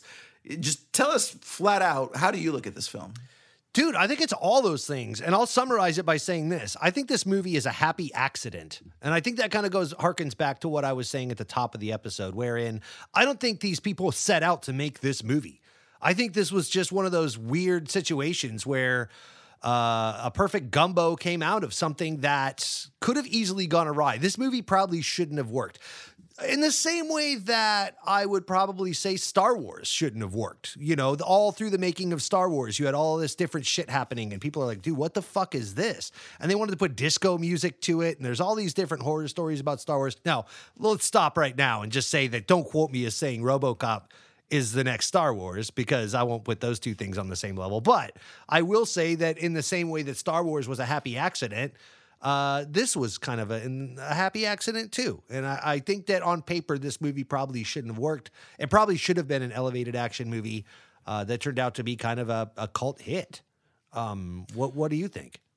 Yeah, so I, I honestly I think this is a B movie. I think this is a B action movie with satirical elements done as perfectly as this type of, of film can be done. And a large part of that is due to the energy that Verhoeven brings to it. Yep. And, and it's, I do kind of agree with what you say. I think it's a number of happy accidents that shouldn't work but do. Because, for example, if this film isn't, if this film doesn't have the breakneck pacing and over the top aesthetic, those comedy moments stick out like a sore thumb in a very Right. bad way, right? But because we've got this sort of madcap energy overflowing throughout the entire thing, we're gonna go ahead and let it get away with that, right? Because it fits in with that. Um, I haven't I haven't seen the remake, but it seems like it takes it much more seriously, and I'm sure that you know. I mean, it feels feels like the remake is trying to be more like Minority Report, right? And if you Right. put you know these Three Stooges moments that we're talking about in Minority Report, it doesn't work at all. No. the moments themselves suffer, and the film as a whole suffers, right? You put But the Western RoboCop, score it works in Minority Report. It doesn't yes, work. exactly. Yeah, all of these things. But so like so I think just the sensibilities of the director coupled with the sensibilities of the writers, it's like I don't even think it's a matter of everybody complimented each other. I think everybody suffered from the same deficiencies. so the puzzle pieces fit together. Like you and I, buddy. Welcome back, season three, Esoterica Cinema. Um, yeah, Jason and I suffer from the same deficiencies, and it just works. That's our special sauce. Um, now I yeah. do real quick, dude. I mean, just like stopping dead ass in the middle of what, the breakneck pace that we're talking about to cut to these fake commercials. Like, what the fuck is that? That shouldn't have worked. Like, Yeah. that have, by the way, that have nothing to do with the plot of the film. Uh, to go to a game board, uh, you know, family playing Nukem the game board game, and and uh, that you know, doing a car commercial. Uh, you know, at least the news reports, they, which by the way we haven't mentioned, they've cut to at least two more times, I believe, uh, at this point in the film. So you know, those have been used, and but at least that's like kind of a little exposition. Like, you know, meanwhile, back at OCP, blah, blah, blah. And they're kind of like doing these little exposition dumps. But then, like, they, they cut to these schlocky commercials. So there's all these little elements, like you're saying, that, you know, really shouldn't fit. But uh, I can't tell you why it works. It just does. It's perfect. Yeah, absolutely. well, and so after that, you know, we've got this brief scene where RoboCop beats the shit out of Clarence, and Clarence ends up admitting that he's working for Dick. He RoboCop gets that video evidence. So Dick and Clarence have officially joined forces here, and uh, the gang ends up getting these giant like anti-aircraft guns. And it just so happens that that night that the cops Such do end up going move, on- dude. and, like the cops do end up going on strike that night.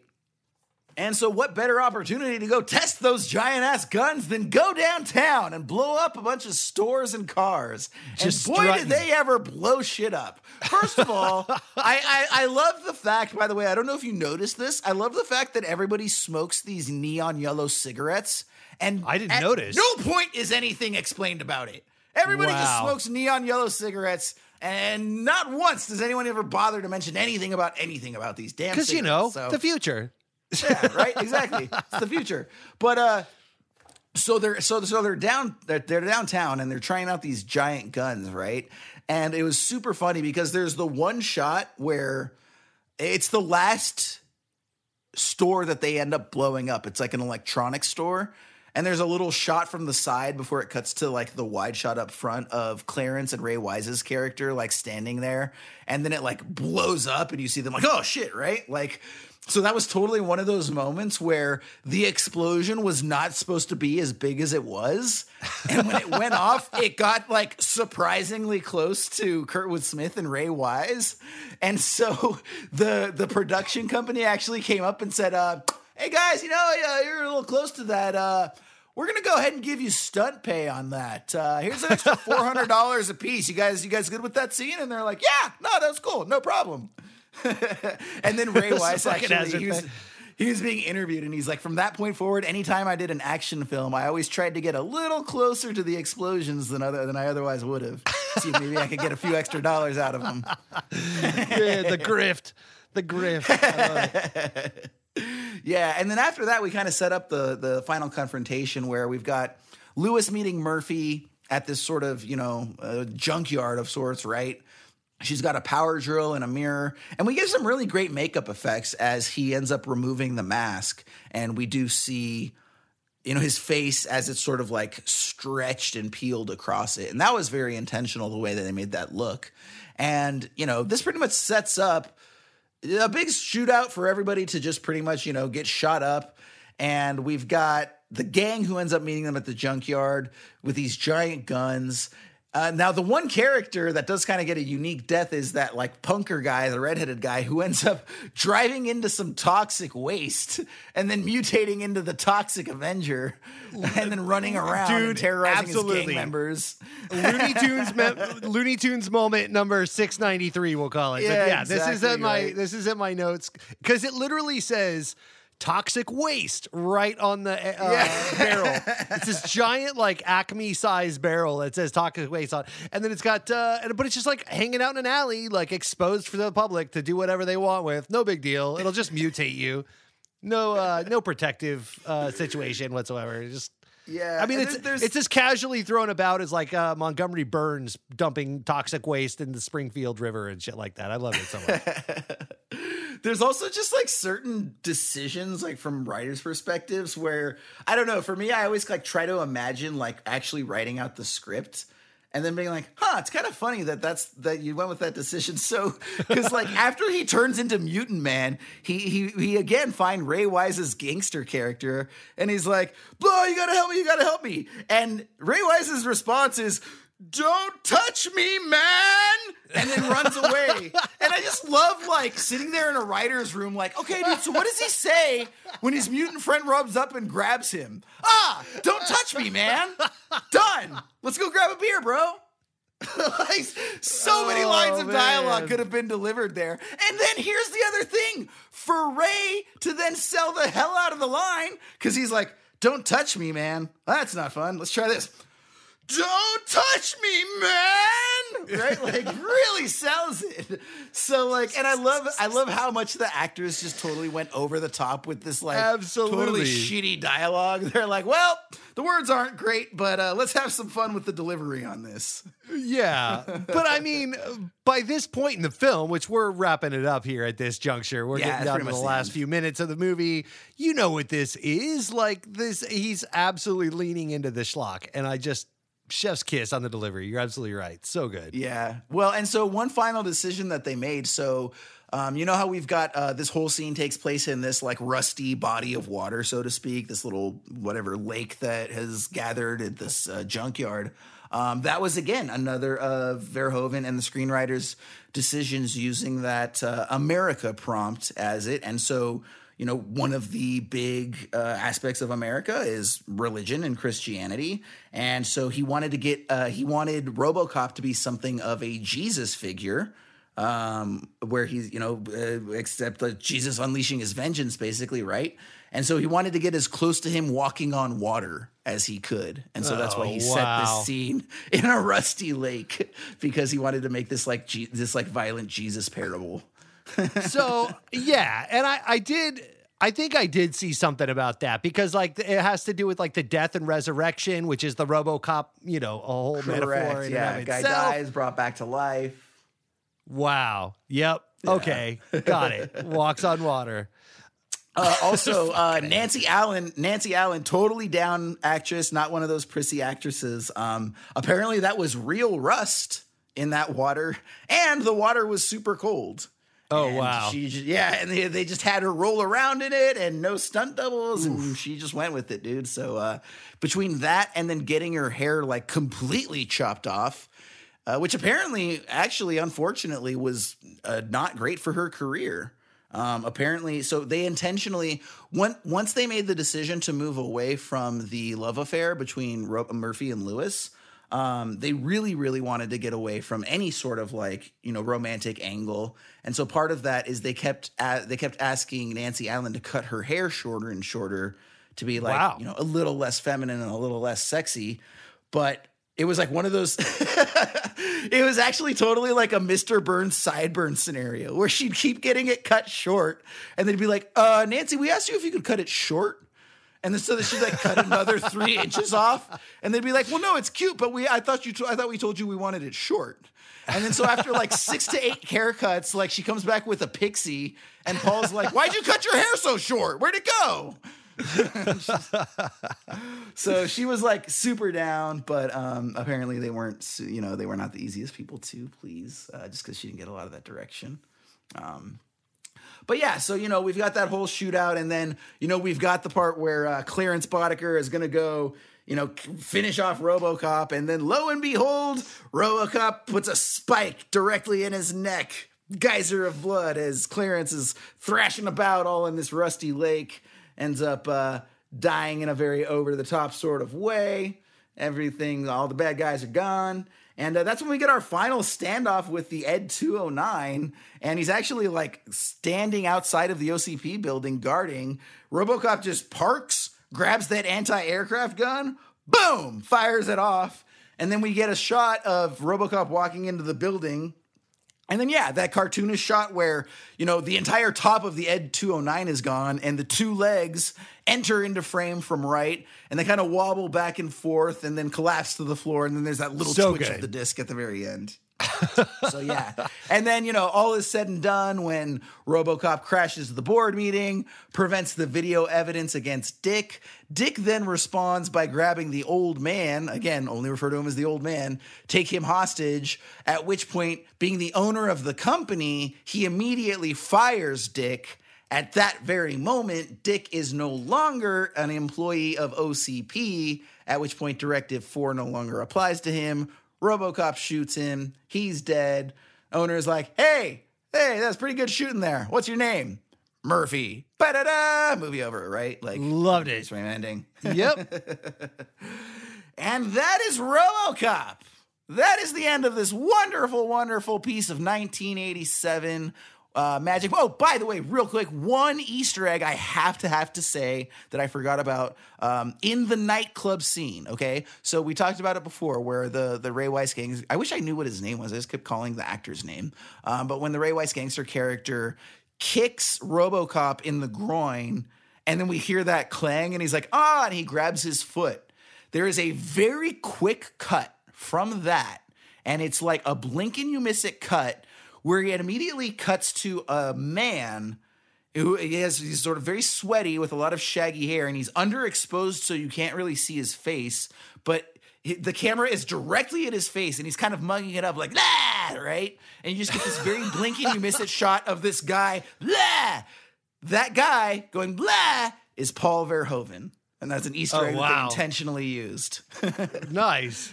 Yeah. So uh, watch that watch that nightclub scene again and again. Little Hitchcockian after- uh, cameo there. yeah, directly after he kicks him in the balls, you'll see an, an underexposed shot of a guy mugging it up in the camera, and that's Paul Verhoeven. So I love this movie, man. I love it. so it. much fun, dude. So much fun. So uh, you know, before we do our star rating, we've got to do our little feature that we like to call three adjectives. Ryan, I'm gonna let you kick it off as I do. Okay.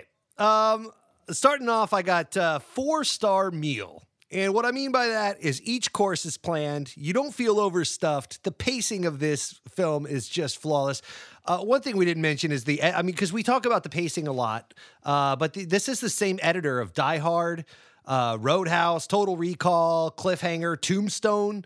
Um, so you know, this guy's uh, he, all the way back to Midway from 1976, the war film. So um, yeah, the, the the editing has a lot to do with it. But uh, yeah, four star meal. I thought it was just a perfect amount of everything.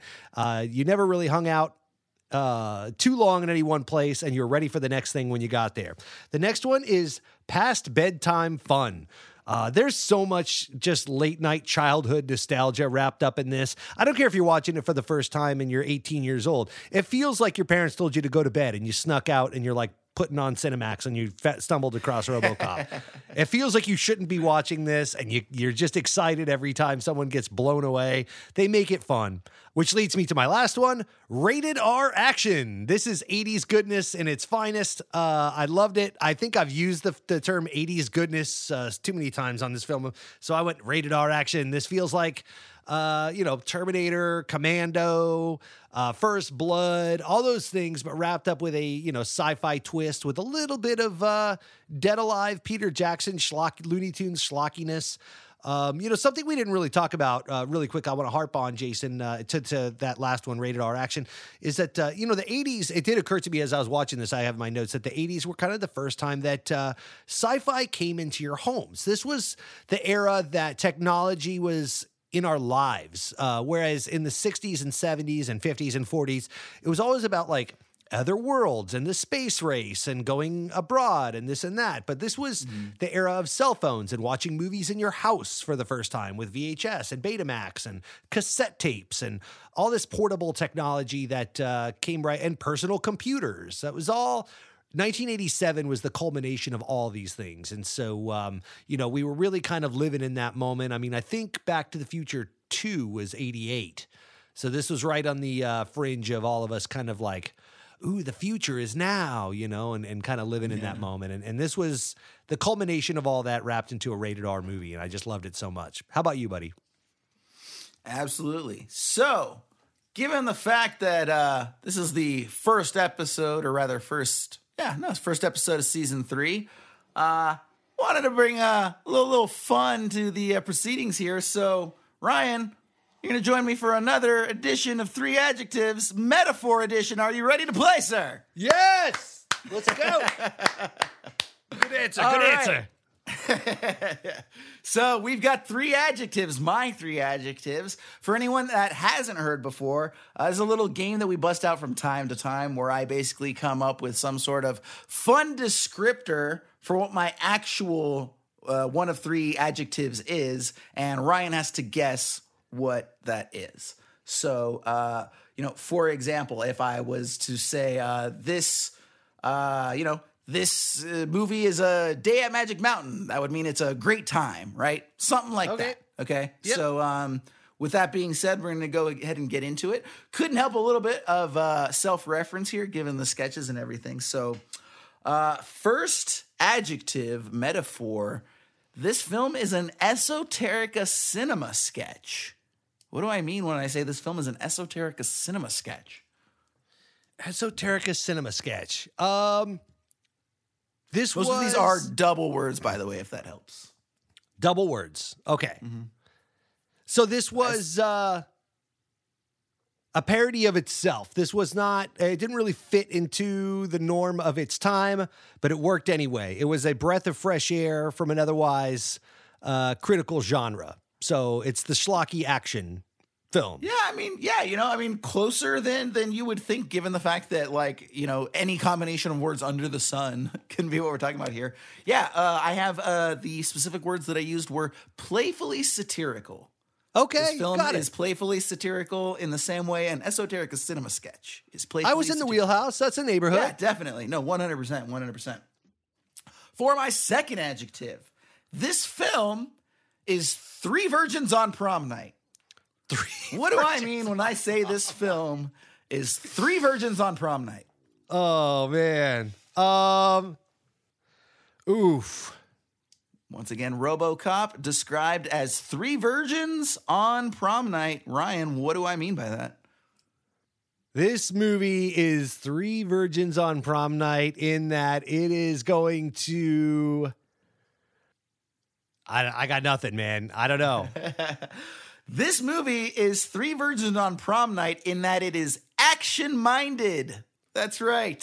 Action Action-minded. minded. Oh, wah, wah, wah, wah. you love it and don't pretend otherwise. oh man, I love it. I do love it. Uh, number three, here we go. This actually, this is like, eh, this is the one that I feel like most is the most gettable, just because it actually references something very right. specific. I'm one You've for got, two. like- one for two. Let's go. This film, RoboCop, is a mediocre to bad Sylvester Stallone film. When I say RoboCop is a mediocre to bad Sylvester Stallone film, I mean it is what?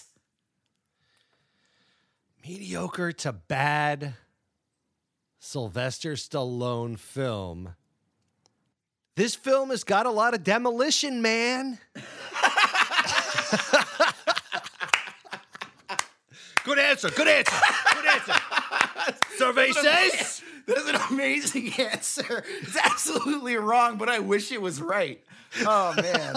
Demolition, comma, man. Fantastic answer.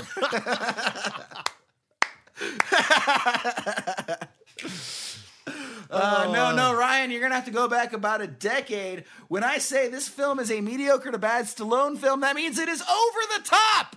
Oh, yes. hey, I was close. Esoterica cinema sketch, three versions on prom night, mediocre to bad Stallone film, playfully satirical, action minded, over the top. Ryan, I am going to give my star rating. I really, really, really wanted to give this the full five, and I just, I couldn't. I'm I sorry. know. There's, I'm with you, there's, bro. There's, there's so much of it where it's just like, dude, I'm so, Ah, I I'm can't. so with you. I've got to take off a couple fractions here. So, so I took off one fraction because we do also talk about how, like, you know, when we did Dead Alive to open season two, I gave that a full five stars because whether or not it's a five star film, it was a five star experience. This is sure. Oh, so short of a five star Hmm. experience. So I'm going to give it four and three quarters stars. All right. It's very, very close, but I'm sorry if five is is perfect, and there's just there's a couple things that I just have to hold against it. But I mean, this is I mean, as you could tell from the last couple hours, like unequivocally recommend this film to anybody and everybody who It's a good wants time. a good schlocky fun time. So, Right. what do you got for your grade rating? Uh, right in there with you, man. I'm giving this right down the middle A. Yeah, yeah. I can't, Can't go A give it that. Yeah, It's just it's but it's uh, there's no It's way so I wouldn't tell someone to watch this. So Yeah, yeah, and I and yeah, I mean, I mean, dude, I watched this film. I watched this film twice for this movie. Actually, I watched it uh, because because we started because we announced the film a while ago. So I watched it once just to be able to watch it without having to take notes or anything. Um, Yeah. just because it had been a long time. Just to let it And then, wash you know, over it- And then a couple weeks later, I watched it again, and I had just as much fun as I did. So you know, again, kind of like we talk about with our. You know how like Bowfinger, for example, is like, dude, we could literally start this film over. I can watch like, it right as now. As I can put the- RoboCop on. And I, Yeah, by the way, I, ex- I- exactly. if you think for a minute I'm not going to be watching RoboCop 2, I might even do a mini episode on RoboCop. 2. maybe we should do a bonus because I was doing the same, and I know it's gonna suck, but it's like I, I have to at this point. Here's the thing, though. Ready for this? You might already know this, but I did not, um, because I looked it up. I was like, "What? So what the fuck happened to uh, Verhoeven? Because he did not make RoboCop 2. You know who made RoboCop Yeah. 2? No, Two people: Irv Kershner, the director of Empire oh, wow. Strikes Back, Yeah. and the guy who wrote it, Frank Miller. what? Yeah, Frank Miller wrote RoboCop 2, like Sin City. Frank Miller. Yes. How bad do you want to watch RoboCop 2 right now? No, dude, this is the thing that sucks about these. When you find stuff like this out about shit movies, it only makes them worse. Okay? Oh, because if it was at all good, people would like go check it out. If if this has Frank Miller and people hate it as much as they do, that means like it had to be worse than if some no-name guy made it, right? Because you're automatically getting a couple points bumped up just because you have Frank Miller associated. right, right. I, I'm going to go out on a limb and assume that Frank Miller wasn't the Frank Miller he is today with the clout and shit. So, like, I'm going to say that he probably, these guys are both taking a studio job. The studio wanted a sequel to sell more toys and merch. Robocop was a bigger hit than they thought. And they hired, the- that's my guess. I don't know this to be true, but that's what I'm assuming is like, this isn't, you know, These aren't some Hollywood titans coming in to crush a, a franchise. This is like, do we need another one of these? Can we hire these two kids out of film school? Yeah. You know, well, I mean, Irv, and Irv Kershner was like moonlighting his career. He was on the way out. Like, this is, Yeah. we're, we're Well- what, uh, you know, seven years away from, you know, uh, off of uh, uh, Empire. So, Yeah. Well, so the funny thing is, as far as Verhoeven, outside of Starship Troopers, I don't think he's done another sci-fi. And the funny thing is that Total Recall. almost- did he do that? Oh yeah, I Oh, guess yeah. he did, didn't he? Oh yeah. Okay, so he's so yeah, so he's done a few. Okay, for sure. Well, regardless, uh, the one thing that I will say is that it's very funny because he he almost did not do this movie. If if, if Paul Ver, Paul Verhoeven actually was being courted hard by a bunch of studios to the point that he actually was in a position to select the films that he wanted to do, and he did not want to do RoboCop. He said Dude, he got why- through about but why were people courting him? Like, who was who found he did, this? Uh, he I, I guess the he did some like uh, like fantasy thing called Blood and Fire or something like that, and I guess it did pretty well to really well, or it was received very well, or whatever, or he had a very All unique right. style. But yeah, he did some fantasy film, Blood and Fire, whatever the hell was called, Blood and Water, whatever. And I guess yeah, and then but the other thing oh is yeah, that he had Flesh and Blood. like- I see it right here. Flesh Yep. and Blood, that's the one, yeah. But then he also did like six films back in back in his native country. So like he already had like a good amount of films under his belt by the time he comes over and does this. He did. Um, yeah, he worked through the 70s, but like not in like a mainstream, you know, American kind of way. I mean, you've Dude, said it was the, it was times. the like- cocaine eighties. What what do you want? What do you want, man? I know guess. You're you. right. but either way, so um, he got through 20 pages of the script and threw it in the trash. Didn't want anything to do with RoboCop. Was going to turn around, never to be seen again. And actually, his wife, who was a psychologist, actually somehow responded very strongly to a lot of the psychological examinations that they were doing surrounding like trauma and trauma repression and like was like hey you know this could be deeper than you're giving it credit for so like his wife convinced him to do this so yes in case you wondered paul verhoeven total wife guy total wife guy. Um, it does, yeah. Uh, the bitches, yeah. Tell us the bitches. The bitches. Uh, yeah. Um, what you call it? Uh, it? Your point does make me really want to know. I, I- I wonder what the script for RoboCop looks like, because like so Dude, much of original this is. too. Just This is- yeah, I wonder how draft. it reads because I know what it looks like on cinema on screen, and that's fantastic, the schlockiness and everything. But I wonder how it reads. Uh, that's i'm sure you can be, find one out there dude i'm sure you can That's got to be an screenplay and pull acid trip. Yeah, dude screenplays are super quick to read dude they take like an hour maybe dude, this one should take yeah forty five minutes. Uh, is there's not a lot to it. It's because it's a lot of action. Anyway, Absolutely. All right, well, that is Robocop. A rating from Ryan, four and three quarter stars for Jason. Gonna go ahead and wrap things up here as we do by telling you that you can go ahead and check us out on our website, esotericacinema.com. Like I said, we went ahead and got that updated for you for season three. And among other things, you will see our new season three master list. That's right. It has all of the previous 180 films that were on there, plus the 20 new ones that we added. And you can go ahead and check that out on esotericacinema.com. And additionally, you can go ahead and send us emails, tweets, Instagram messages. We're the same on all of these. Esoterica Cinema, even Gmail, esotericacinema at gmail.com if you want to send us. And then directly, I'm Jason Aberrant. He's the Ryan Siebold. You know where to find us. Just hit us up, give us a shout. And then this is, of course, where we get to the time to pull the new film that we're going to watch next week. Man, it's been so long since we've done a random film pull. Can't even imagine, yeah. dude. Like, so many options here. Uh, looking at some good ones right off the bat. We still got some schlocky stuff like A Boy and His Dog up at the top. We got some 90s classics like Ed Wood and Lock, Stock, and Two Smoking Barrel.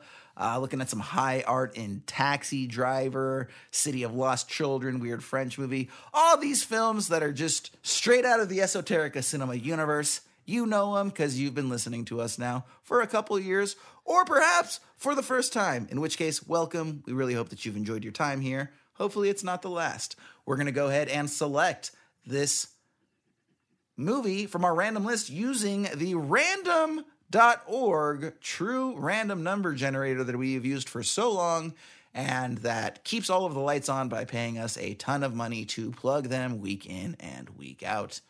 That, of course, may or may not be true. 1 through 200. let's go ahead and let's push the button. We get to film number nine. So keeping it up on that earlier stretch. Oh wow. And we are we are starting off with a prestige film. Well, not starting off because we started off with RoboCop, but very much not RoboCop in terms of the film that was made. We will be looking at Amadeus. Yes. That's right. Amadeus from uh well, what, what year is that from? But uh, I believe if I'm not if I'm not mistaken, that's a Milos Forman film. It is a Milos Forman film from 1984. Rock me, Hmm. Amadeus. This is Wolfgang Amadeus Mozart is a remarkably talented young Viennese composer who unwittingly fields a fierce rival in the disciplined and determined Antonio Salieri. Resenting Mozart for both his hedonistic lifestyle and his undeniable talent, the highly religious Salieri is gradually consumed by his jealousy and becomes obsessed with Mozart's downfall, leading to a devious scheme that has dire consequences for both men. Uh, again, from 1984, directed by Milos Forman. This was one of my ads and cinematic confession. I have never seen this movie, so I'm really, really Oh excited man, to see this. dude, I'm I'm really excited for you to see it. Actually, so this is a film that um it took me a little bit to get to. Uh, if it wasn't late high school, it was early college, and it's just as good as you want it to be, man. Um, all of the acting is remarkable. Specifically, F. Murray Abraham, just like what, like far and away the best role he's ever done by a mile, and he's a great actor. Oh, nice. Um, yeah, so he's very, very good. And honestly, dude, like I I've just identified with Salieri for so long now because the entire crux of it is basically that like regardless of how hard Salieri works at his craft, he'll always be mediocre. And Mozart just shits out hit after hit without trying. and so it's just about living with being a mediocre talent and having life constantly rub that in your face. So, yes, I very much uh, identify with old boy Salieri there.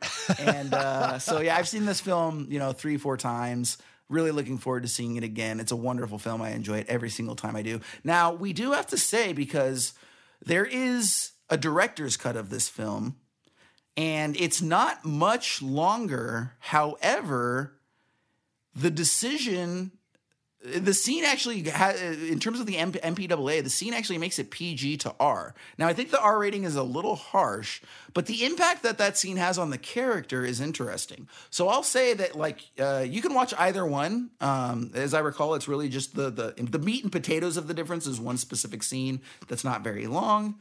Um, we can discuss that, but uh, so yeah, either way, uh, you're gonna be fine. This isn't gonna be like a uh, of a Chinese bookie scenario where they're gonna be radically different films. Got it. Okay, cool. So yeah, so again, Amadeus, we will be looking at for episode two of season three, right here on Esoterica Cinema. If you want to be part of that discussion, go ahead and watch that film. And it's a wonderful film, guys. I mean, you know, Best Picture winner. It has the reputation it has for a reason, right? This isn't one of those just because it's a period piece. Don't think that you know if you find some of those films boring. This is not a Merchant Ivory film. Uh, this is this is a really really wonderful film that everyone needs to see. Ryan, I can't wait for you to see it for the first time. I hope you like it as much as its reputation and everyone else does, as much as I do. And uh, either way, we will see you all next week to discuss Amadeus right here on Esoterica Cinema.